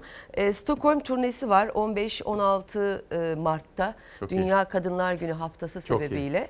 İlk turnem oraya olacak. O hafta biz de yine hatırlatalım bunu. 8 Mart haftasında tam Evet böyle. evet. Şimdi sizden sevgili Çalar Saat ailesi, aşka inanan, umudunu asla yitirmeyen, çok acılar çekmiş ama her defasında düştükten sonra ayağa kalkan bir kadın, hayatta asla pes etmeyen, bitti demeyen, devam ediyorum. Tamam bu bitti diyen bir kadın. Ve mezar taşında ne yazıyor biliyor musunuz? Ben susayım, Nazan Kesal Furuğu okusun. Hediye. Gecenin sonsuzluğundan sesleniyorum ben. Karanlığın sonsuzluğundan. Ben gecenin sonsuzluğundan sesleniyorum. Gelirsen benim evime ey sevgilim, bir lamba getir bana ve küçücük bir pencere. Seyredeyim oradan kalabalığını mutlu sokağın. Bu kadar. Olağanüstü değil mi? Şimdi sonuna doğru geliyoruz. Bir de o kitabı bir gösterelim. Ee, ben bu o- oyunda e, gerçekten çok büyük katkıları olan e, Şebnem İşi Güzel başta olmak üzere e, Haşim Hüsrev Şahi. Siz çok Evet, e, bahsediyorum. buradan okudunuz daha Evet, çok. okudum, Evet. okudum. Ona da selam olsun. E, çok faydalandım Şöyle Haşim tutalım Bey. kitabı gösterelim. Bakın. Yaralarım aşktandır. Evet ve Onat Kutlar çevirisi. Bu iki çeviriyi kullandık. Ee, çok fazla şiir yok ama olanları da bunlardan kullandık. Ee, bunları da söylemek istiyorum. Ee, ve size şunu getirdim oyunun e, kartını. Çok teşekkür ediyorum. Sağ olun. Ee, Manu, Manuel Çıtak çekti bu portreyi. Çok önemli bir e, fotoğraf Hı hı. sanatçısı. Şebnem'in eşi aynı zamanda. Ee, ve oyunumun afiş fotoğrafı olarak kaldı. Peki. Şimdi son olarak bizim kadınımız, bizim kadın sanatçımız Furu'dan ne öğrenmeli? Son olarak bunu sizden alalım. Ya Furu- Furu'nun yaşamından ne öğrenebiliriz? Furu cesaret vermeye geliyor. Furu kadınlara asla vazgeçmeyin demeye geliyor. Furu e, kuş ölürsen uçuşu hatırla diyor. E, özgürlük aşığı bir kadın. Dolayısıyla kadınları kendi cinsiyetleriyle barıştırmak için geliyor. Aslında bu oyunu yapma sebeplerim bunlar. Yani e, kadın olmak bir kader değil.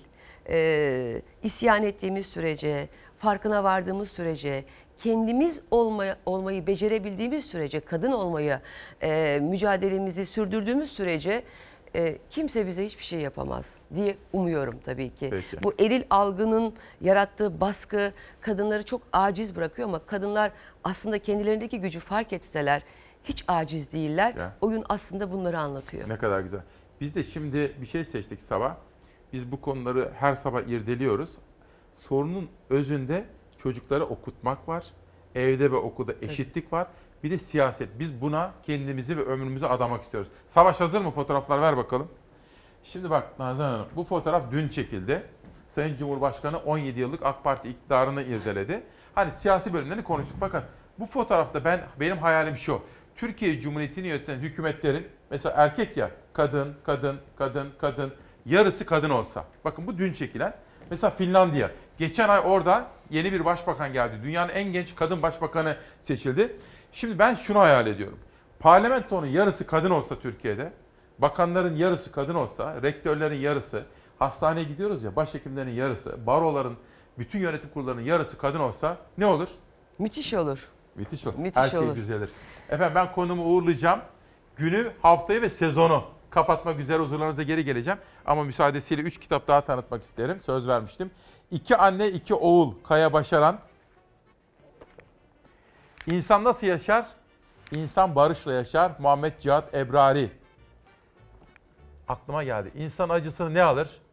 İnsanın acısını insan alır. Şairimizin dediği gibi. Ali İhsan Tuncalı Emlek Alevi Aşıkları Önder Aydın hazırlamış. Efendim ben müsaadenizle bu değerli sanatçımızı uğurlayacağım. Günü, haftayı ve sezonu kapatmak üzere huzurlarınıza geri geleceğim.